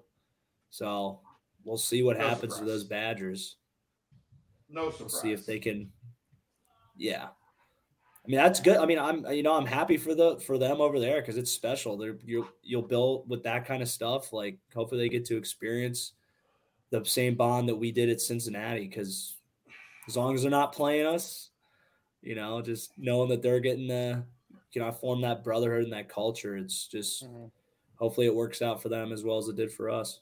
And I know it's going to work out here at UC. Just hearing that shit, and you know, I'm just proud as hell. Yeah. It's awesome. Um, yeah, one one other thing about that school up there in Madison, and then we'll move on. Is did, did you see Mike Tressel was listed as the number two coach in the entire country, and no matter of what position coach that you are, yeah, number one was Nick coach, Saban, two was yeah. Mike Tressel By who? Big Game On- Boomer? on- by two four seven Sports. Yeah. I mean, I, I honestly I don't know enough about football. Like foot, I know enough about football. I don't know enough about like everyone else and the guys and what they do. But I mean, Coach Trust was a great coach. Uh, he's a great like scheme and he great at like teaching details with his players and like improving Mhm. them. But yeah, I'm not gonna say that like he's undeserving or anything. But I cause I just don't know anything. but Ryan would vote if Nick Saban's a position coach, then Marcus Freeman's a position coach, right, Ryan? You'd say yes. Yeah, I agree. Yeah, yeah. and uh, it, it Freeman and Tressel are are so different, man. I I couldn't Yeah. even. Uh, they're it just the styles, the mentalities, they're not the same. It's, I think they're the best like complement. Like if you could have one coach and then that coach after, because I think like Freeman just like laid the foundation, was just a great man and a great like person and taught you a lot and had a really good defensive scheme. And then Tressel just came in and kind of just refined everything and just tried to find different ways to make us better. And because he's really good with like details and just ball knowledge, and they kind of complement each other really well. And that is uh that's talking Madison and South Bend here on the BBP. yeah, uh, good But, uh, shit. right but uh real quickly uh let's let's breeze through a couple uh, commitments that recently did bid there due to the Cincinnati Bearcats. First was on Friday, uh, St. Joe's Prep wide receiver Elijah Jones, Philadelphia, same location as uh, same high school as Samaj Jones, who obviously is um, a, a, high priority quarterback recruit that the uh, staff is after. Um, Elijah Jones held offers from Duke, Pitt, Boston College, several others. Had 13 catches, 479 yards, six touchdowns in only nine games. He was four games with an injury. Uh, he loves to be a physical receiver as well as, as being a speed receiver, um, blocking on the outside, this, that, and the other. Uh, Chad, Aaron, uh, Ryan, anything that you have to add on uh, Elijah Jones, wide receiver commit? If you look at some of the camp stuff that he's been putting out on tape this spring and summer, I think they might have gotten themselves a little bit of a steal here because of the injury, because he plays in an offense that has two other power five wide receivers. Um, could have maybe snuck a little bit under the radar. Mm-hmm. And I, I, think when you look at this guy, there's some serious potential as I, I, don't want to say I hate comparing players, but he looks like he might have a little Tyler Scott where you know, he's a little bit on the. He, he's not a six three six four guy, but he is a guy at five eleven that's got the speed, that's got the route running, that's got the hands, that can be an impact as like a more of a a, a field, you know, deep threat guy that can take the top off and and really go and get it. Um, I, I think this is a really good one, uh, and I know so many people get caught up in in stars and and I understand why because the empirical data shows long term it matters but individually trust your scouting department trust the guys that you pay to do this to be right on their evaluations. And the stuff he's showing this spring and summer looks really good really yeah. good. And uh, for what it's worth he doesn't have a, ra- a rating yet. So um, yeah we'll see. I'm I know recently 247 came out a, a pretty good rating for uh, um, who was it? The uh, Willie Goodwin uh, gave, you know, he came in 87, 67 composite, but an 88, 247. So a good overall rating for Willie Goodman and Goodwin. And obviously, that's going to be one that comes out for Elijah Jones as well. Um, and anything on that, the wide receiver, Aaron Ryan?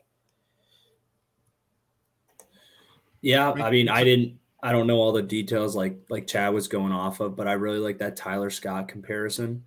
And any receiver that gets compared to Tyler Scott, I think is a very good thing.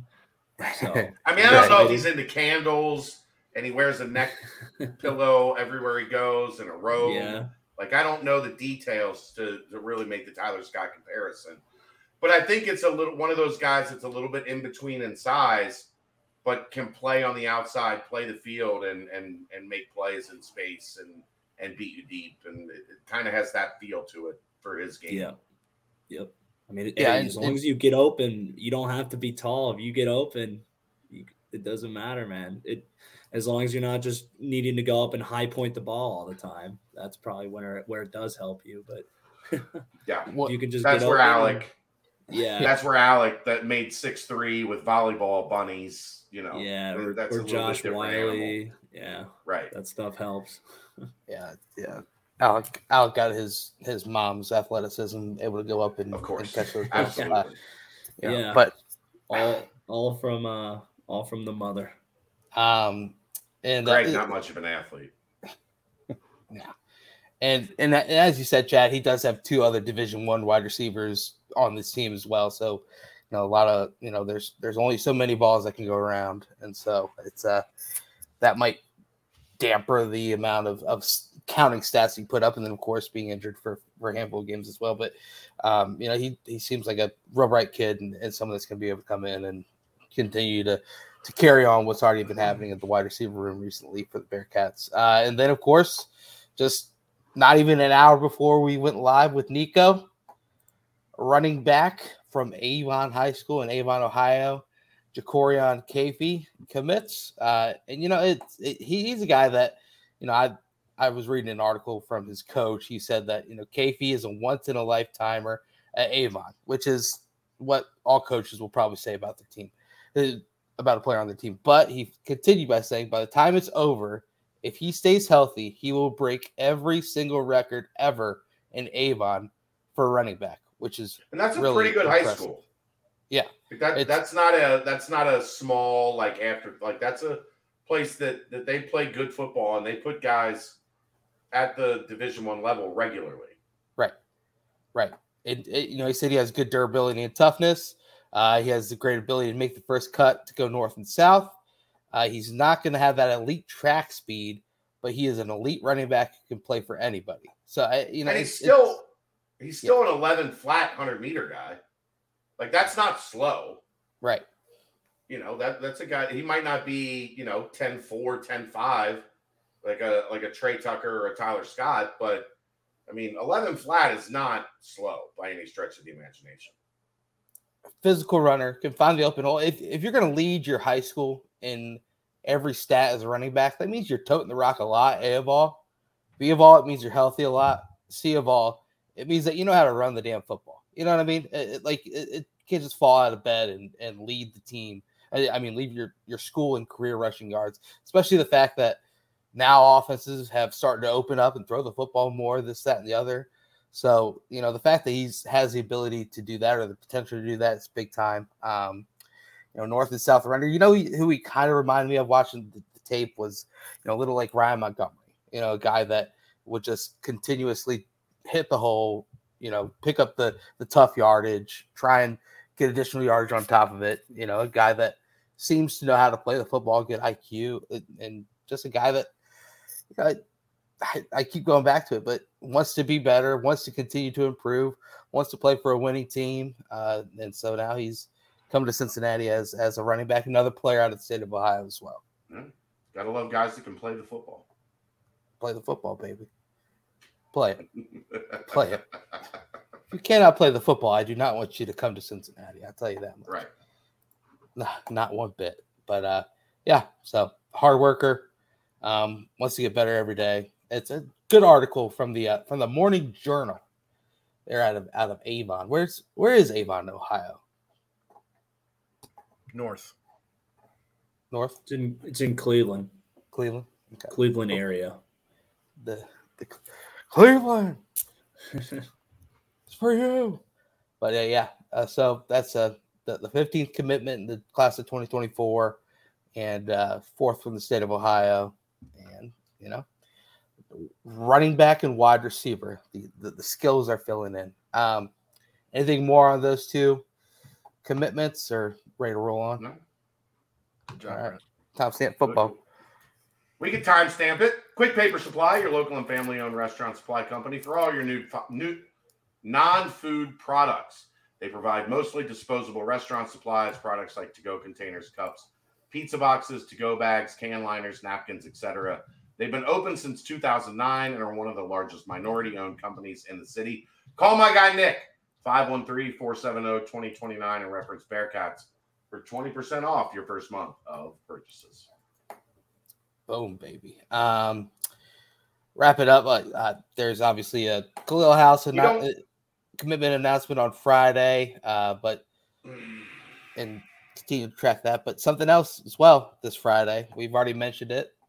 Um, over the past weekend was the Rains and Reds for the uh, for Cincy Rains, and I was Now- there. Great time. okay, Great uh, time. electric atmosphere at those Reds games, man. I tell you Yeah. what, Friday with the cycle.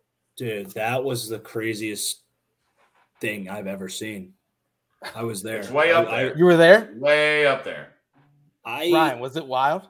it was insane. Baseball stadiums, like they don't normally get super loud just because of the way they're kind of like designed. They're very open, but it was Right. bumping there. And I was I was up in like the 500s, right behind home plate, and it was still bumping. Man, that cycle was like just to be able to see that in, in any baseball game is just absolutely insane. But I, I think the two Joey Votto home runs too, man, like those kind of get slept on with the cycle. Yeah. Think And about that. Second, Joey Votto hit two home runs. One of them like put them ahead in oh the game, my god, yeah. and nobody like it was like the sixth most impressive thing that happened. Dude, it, it's it's so cool to, to just to see the Reds do what they're doing, man, and just have the city going out and supporting them and getting to witness something like that. I mean, that's that's gonna be a baseball game that I and I feel like a lot of people that got to witness it will remember for the rest of their lives. And It's right up there with with the best football high school football game I've ever seen. which one? Uh, it was Brian Brown and Mike Bush, two guys who ended up being stars at Louisville. They played in a state championship game, Ryan. 59 56. Wow. It was Brian Brown had a he had three drives 80 yard touchdown, 40 yard pass, 40 yard touchdown, 80 yard touchdown. Four plays, three drives, 240 yards. It was like like you couldn't even I at the time I was I was doing a lot of work as like a camera guy and just starting building my uh, resume of like shooting and and doing all the different stuff. You couldn't even shoot extra points because as soon as they scored a touchdown, you had to sprint to the other side because there could be a touchdown on the next play. Like it was it was the craziest thing. They- It, it is one of if you ask anybody that was there, they will all tell you it was one of the greatest games they've ever seen. It's the second best football game I've ever seen. What was first? Pike to Binns. It's not close. I mean, Yeah. to be, to get down like they did, to Yeah. have to come back like they did. Mardy kickoff Win it. return sparked it. Mardy, yeah, like the the missed extra point that just left the door cracked open. And then what people forget about Pike to Binns is that game wasn't over. Like that did not Pike to Binns did not end the game. Pitt still had a shot, and all they had to do was get into field goal range, and that Cincinnati defense shut them down. Uh, it was freezing cold. Kelly was uh, two months pregnant, two and a half months pregnant with Kelsey Uh-huh. and she was there with my dad. They were up and like they ran out of hot chocolate. She couldn't drink alcohol because she found out that she was pregnant. like it was, they were so mad at me because BK took like 45 minutes to get into the the interview room afterwards. So it was like, I don't know, uh like an hour and a half after the game before I was able to meet back up with them outside. It was 30 degrees, snow, cold. They were so mad at me because in Pittsburgh you have to park like you have to walk like an hour to get back to your car almost. It- yeah, but it was Oh, the literally the fastest five hour car ride I've ever experienced. Because we were just floating. yeah. Like it was like all of a sudden we were like, oh, we're an hour from Cincinnati. What the hell just happened? it Yeah. was great. It was great. Yeah, shouts to uh, Alex Daniels with the sack on uh, fourth Yeah. down to Yeah. to completely shut the door. Um, but yeah, a phenomenal game. The setting, everything, beautiful, beautiful, beautiful game. Uh, but yeah, that was uh, phenomenal, and that's talking chop and talking Reds here on the BBP. Uh, Matt McLain deserves a shout out as well because he's Yeah, uh, the boy he's another young gun that's just beast. Uh, but aside from that, uh, up next is as we we've kind of touched on a little bit now is going to be the the Rhinegeist, the, the tapping of Cincy Light on Friday, leading into the midnight of the Big Twelve, baby. Uh, that's some some excitement there, obviously, and you know I was gonna we were gonna do a quick segment about you know your favorite moments of the AAC. We'll save that later, but for now it would be just leaving the AAC and go to the Big Twelve is probably the favorite moment for everyone right now. So I, I think that's all we got to say for now. Uh, basketball. We don't need to talk basketball tonight. Okay, you you tease something tomorrow. I think people can put two and two together that you you've got to guess. I said it on the radio. meet with. Yeah. Oh well, then say it here. Wes, Wes is gonna Miller, Wes please. and I are gonna have a little conversation tomorrow morning. Uh, you go. updating everybody on the summer. So we don't we can we can we can cruise past basketball tonight for the first time. uh, I'll I'll get everybody's uh, information that they need in terms of the, uh, the the the program and where things are this summer. Uh, From the guy himself. yeah, let's just go to the source. Let's go straight to the source. We don't we don't have to dilly dally around. Tomorrow, this YouTube channel. While you're here, like and subscribe. If you haven't liked and subscribed, we're like ten away from two thousand. Like Go and do subscribe. that now. Like and subscribe, subscribe. right now. Right now. Hit smash the like button. Smash the like button. No, subscribe. We need to s- we Subscribe. Smash the subscribe button. Yeah, there you go. So yeah, And- and basketball. If you are the 2,000 subscriber, Chad will take you out to. and throw your head into a fan. Okay. All right. There you go. and I'll Ryan's take out to living room. Roots, Roots Chris. Well, the worst state Do they have ever exists. It, well, well, you know what? fans. If There if this is the case, then I might need to subscribe to the YouTube channel. Then You I would- son of a bitch. I would love to get myself- I would love to get myself a nice table fan head trauma. Yeah. I mean, After about 30 Cincy lights in one sitting, bring Yeah. that fan to me, baby. I'm in. Uh, but yeah, a lot of excitement around that. Cincy Rain's killing it as always. Um, so that'll be fun to attend on Friday. Uh, basketball tomorrow, obviously. Chad will be able to get that.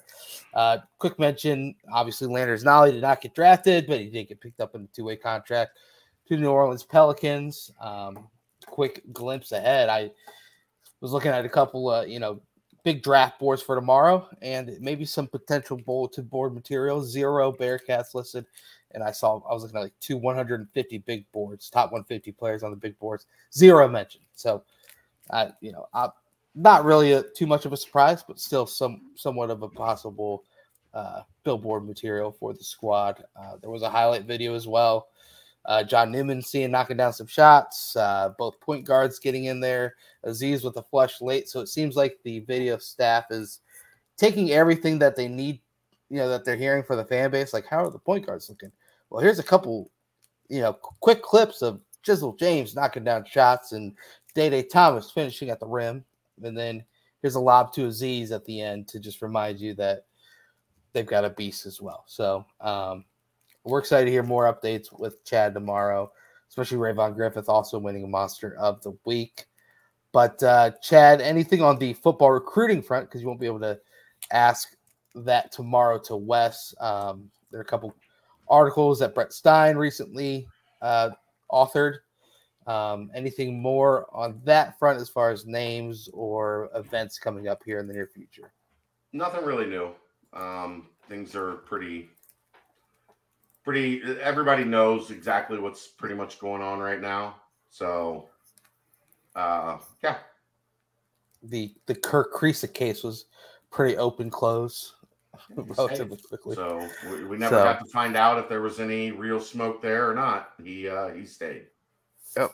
while while other Mountaineers enter the portal, he was one that stayed. So that is uh, talking basketball here on the BBP. More tomorrow, um, obviously, as Chad will be able to get Wes and and really really deep dive into the old brain of of the the western of Clifton, if you will. So that'll be good. Good Quick Paper Supply timestamp leading into the BBP Mailbag presented by Chad. Quick Paper Supply. You know the deal. Your local and family owned restaurant supply company for all your non food products. They service over 150 restaurants.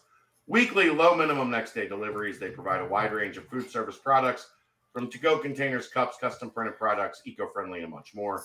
Cleaning and restroom supplies as well for all your janitorial needs. Call Nick 513 470 2029 and reference Bearcats for 20% off your first month of purchases. Normally, this would be where we would have Chad's sister Adrean on the show, and she would do her uh, Yo Adrian segment. Unfortunately, she was not able to join us tonight. However, we did want to plug Lohmiller Real Estate. Uh, you can reach Adrean Henson at 859 444 8159. Get your free home evaluations. Uh, you can also reach her via email at a Henson at Lohmiller Real Estate. That's L O H M I L L E R real estate.com or at Adrean L. Henson at iCloud.com. Uh, that's Adrean A D R E A N. Um, so moving into the mailbag, not a ton there. Uh, it is the dog days of summer, so this should be a relatively quick breeze through. Uh, only one left in the football portion of the mailbag, and this is for you, Brent. Uh, what happened to Brent dropping his custom milk gift for commits? It was it was posted. And you did it today. It was posted The Cookie. Monster came back, and then the kid waited like seven hours. I know. Uh, the reason why it wasn't a uh and, and one that I changed my face onto it. You know, it's crazy what what you can do these days. I, I put my face on some crazy videos, not ones I'm going to tweet out, but um, Oh, geez. just He saved you. He saved you, Brent. saved you from yourself. My that was for your own good. oh, it was that a, was for your own it, it was a joke. If you can't pick up on that joke, but, um, yeah, he was supposed to. Yeah, he, he waited a while, so it was a supposed it, it was a early this afternoon. non-doctored custom Yeah. milk gift, but it was a milk gift nonetheless. All right. Uh, keep up. Keep up, UC Merck. Keep up. Um, that is the por- football portion of the mailbag. Moving on to the basketball portion of the mailbag. Uh, will the TBT players be running open gym at all with the current Bearcats? Uh, we talked about that with the TBT guys uh, on Wednesday. So go back to the BCJ podcast and check that out. But yeah, th- they'll they'll be in town. They'll be practicing. Uh, I'm sure they will get a run in with the current team. Um, so yeah, I expect I expect that to be a regular thing uh, every year that that they do nasty natty that they come in and, and get some run in with the uh, with the current guys. Uh, real quick, thank you to Tonk. Uh, he said, "What a great way to start the week! Finally caught a full live show. Royer, Royer nailed it. Niko is going to keep Cincinnati tough and nasty. Love it, and uh, we thank you for the donation, Tonk." Uh, moving back to the basketball portion of the mailbag. Any of the top targets in the 24 class looking to make summer decisions, or are we likely at looking at the fall for another addition to the class? I would guess fall. Um, I don't know of anything. I mean, it, you could maybe get Flory deciding soon. If Flory decides soon, that that's not a uh, that's not great news because he just came off a Duke visit. Uh, but most of the other guys, it looks like they're tracking for. And and look, I commit in the fall, kids. Like, go on your official visits to football games. Football games at high major Power Five, like legit programs. Not at Duke. that shit's a lot of fun. And that's why Duke brings you in in the summer. They're like, just come, You don't. You don't want to go to come our in- football come game. In, come in June. It's fine. Hmm. Um, but I like Cincinnati likes to like the basketball staff has become infatuated with the recruiting environment at Nippert. And they want they would prefer now if the kid's timeline, he's insisting it's gonna pop early, you, you get it done early, like they did with Rayvon, like they did with Tyler.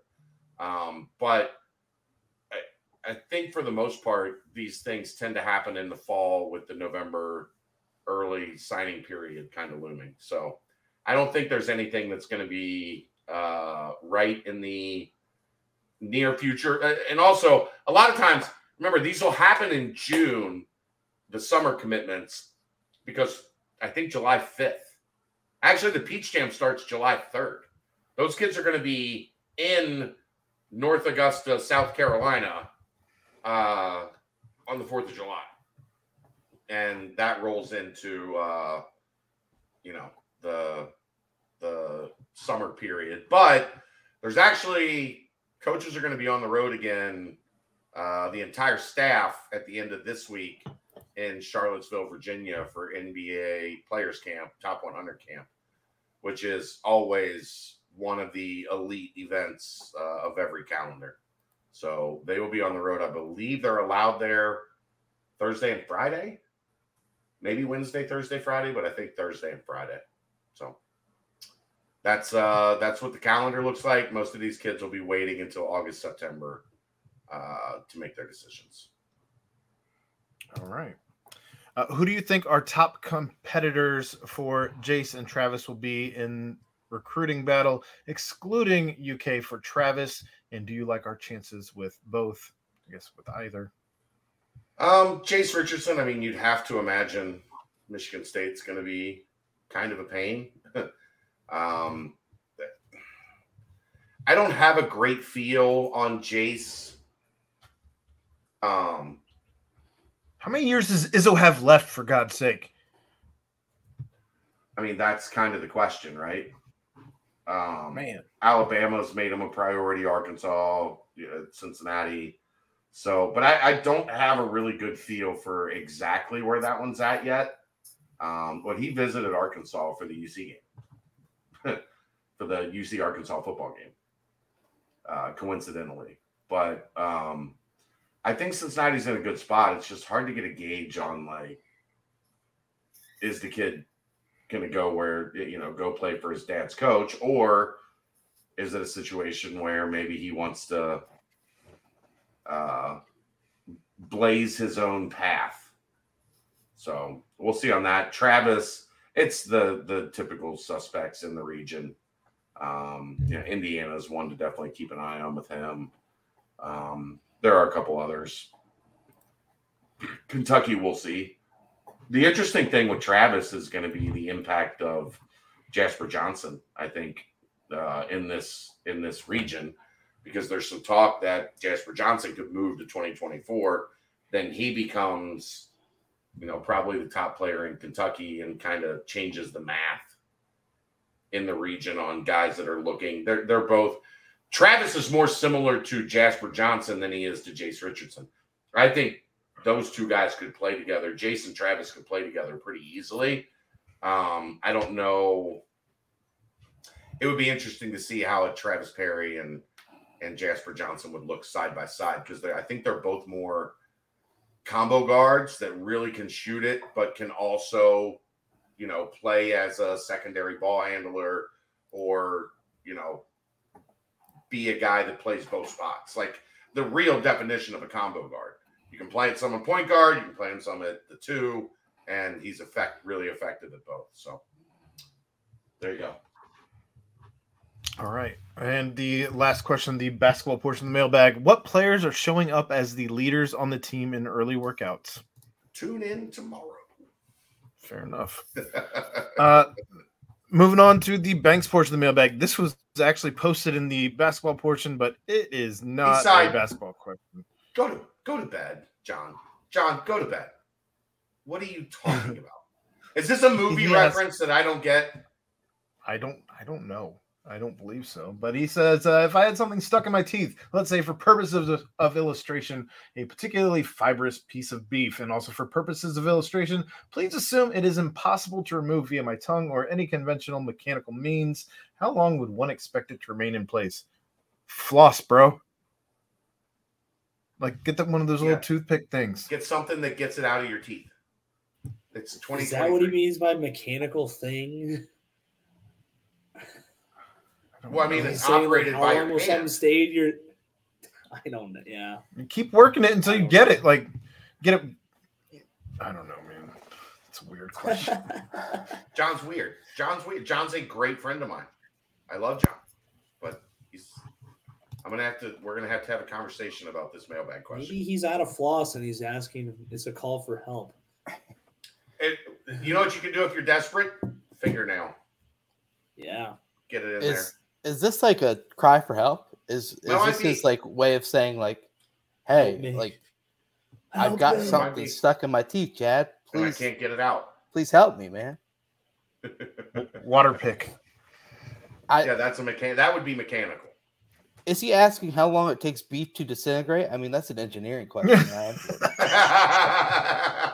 Hey, I ain't got two ounces of an idea of how that would be. I think that's more. I think that's more like chemistry, biology than it is. yeah, it might be. Yeah. My answer is just more steak. Eventually, it's all going to go down. Just keep eating. All right, and the last question in the mailbag, of course, is skins rapid fire Key West or Redneck Riviera. I'm going Key West all day. I've never been to Key West. I've been to Destin. I enjoyed Destin. Key West. I've is been to. Destin too. I liked it. Yeah, I mean, I'll go Redneck Riviera. Had had one hell of a time in Destin. Why do they call it that? I never heard that before. because it's where everybody from the south goes because it's right there. Like it's right down from Alabama. Alabama. Yeah, You yeah. can get there pretty Oh. quickly. So And they're it's- it's including- right. Panama City Beach in there, PCB. Wow. It's like it's like thought it was ten five ten minutes from the Alabama line. It's, it's not far at all. No, it's like thirty. You got to drive a back road. didn't and- didn't feel that far. Maybe because we've been driving forever. But Floribama. uh, infinity pool or swim up bar. Uh, What kind of stupid fucking question is this? does the infinity pool have alcohol littered around the, the edge? right there. Can you go to the edge and get a drink at an infinity pool? If I mean, not, infinity pools are cool as shit, though. Sure, but if I'm picking between an infinity pool and a swim up bar, I'm picking the swim up bar a thousand times out of a thousand. Yeah, yeah, I agree. yeah. hundred percent. Especially a, a guy like me, you know, like if you're a hunk like Royer, you can just chill on the edge of the infinity pool and look good. but for me, I'm I'm sitting my ass on one of them stools up at the swim up pool pool bar Hiding. and just set just ordering another drink. How about Another how about drink. at a casino resort? Like the swim up bar has blackjack. Like those Oh, are really? real. Oh yeah, those are real. There's Fair. swim up blackjack tables. Danger. Sounds dangerous to lose. it. I would just be sitting under the water with goggles on, stealing chips or something. And uh, best side at a restaurant, and why is it mac and cheese? Well, it's, it it's is not, not, mac and cheese. It's not. It's not mac and cheese. I feel like this is so. Because so many places have bad mac and cheese. What's Also- the best place around here that you've got? Ooh. Side I knew I could get or, Chad or going best on mac this. and cheese. Best mac and cheese. Uh, know he's got something up Midwest there. barbecue mac and cheese was was delightful in Milford. That place is really good if you haven't been there. Mid. What's it Um, called? Midwest, Midwest. barbecue. Midwest barbecue. I might It's check right it out because it's expressway on 275. yeah, it's right by where I work. Oh, you have you've never been? No. Oh, Royer. Royer. All right. Yeah, but You don't. have You live downtown and don't work at the GE that's downtown. No, no one works there. It's it was the biggest mistake they ever made. They built it. Uh, they built it, and all the rich guys that live out nowhere near downtown like, we don't want to drive into the city. Like, just bad They have- They have Grippo's wings, just crushed up powder mm. on wings. Grippo barbecue. Fire. Yeah, All right. fire. Uh, but they that- had great mac and cheese. We did a we did a Brendel's Bites with Kelsey at uh Midwest Barbecue back. I in the missed day with- those. with, with Brady, me, Brady, Yeah. and Kelsey on camera at Midwest Barbecue. Uh, yeah. So uh, the problem the problem with mac and cheese is it's too inconsistent. Like th- there's too many places that don't have good mac and cheese. Should we just stick to like American sides on this? Just like an American bar food type? Because Like uh, the one thing I- it's hard for a restaurant to like if you get a baked potato, you're generally gonna get a like a baked potato. Like you're gonna be able to open it up, put your butter and cheese in it, mix it up. If you like sour cream or whatever, like a baked potato is the most consistently good side, I think.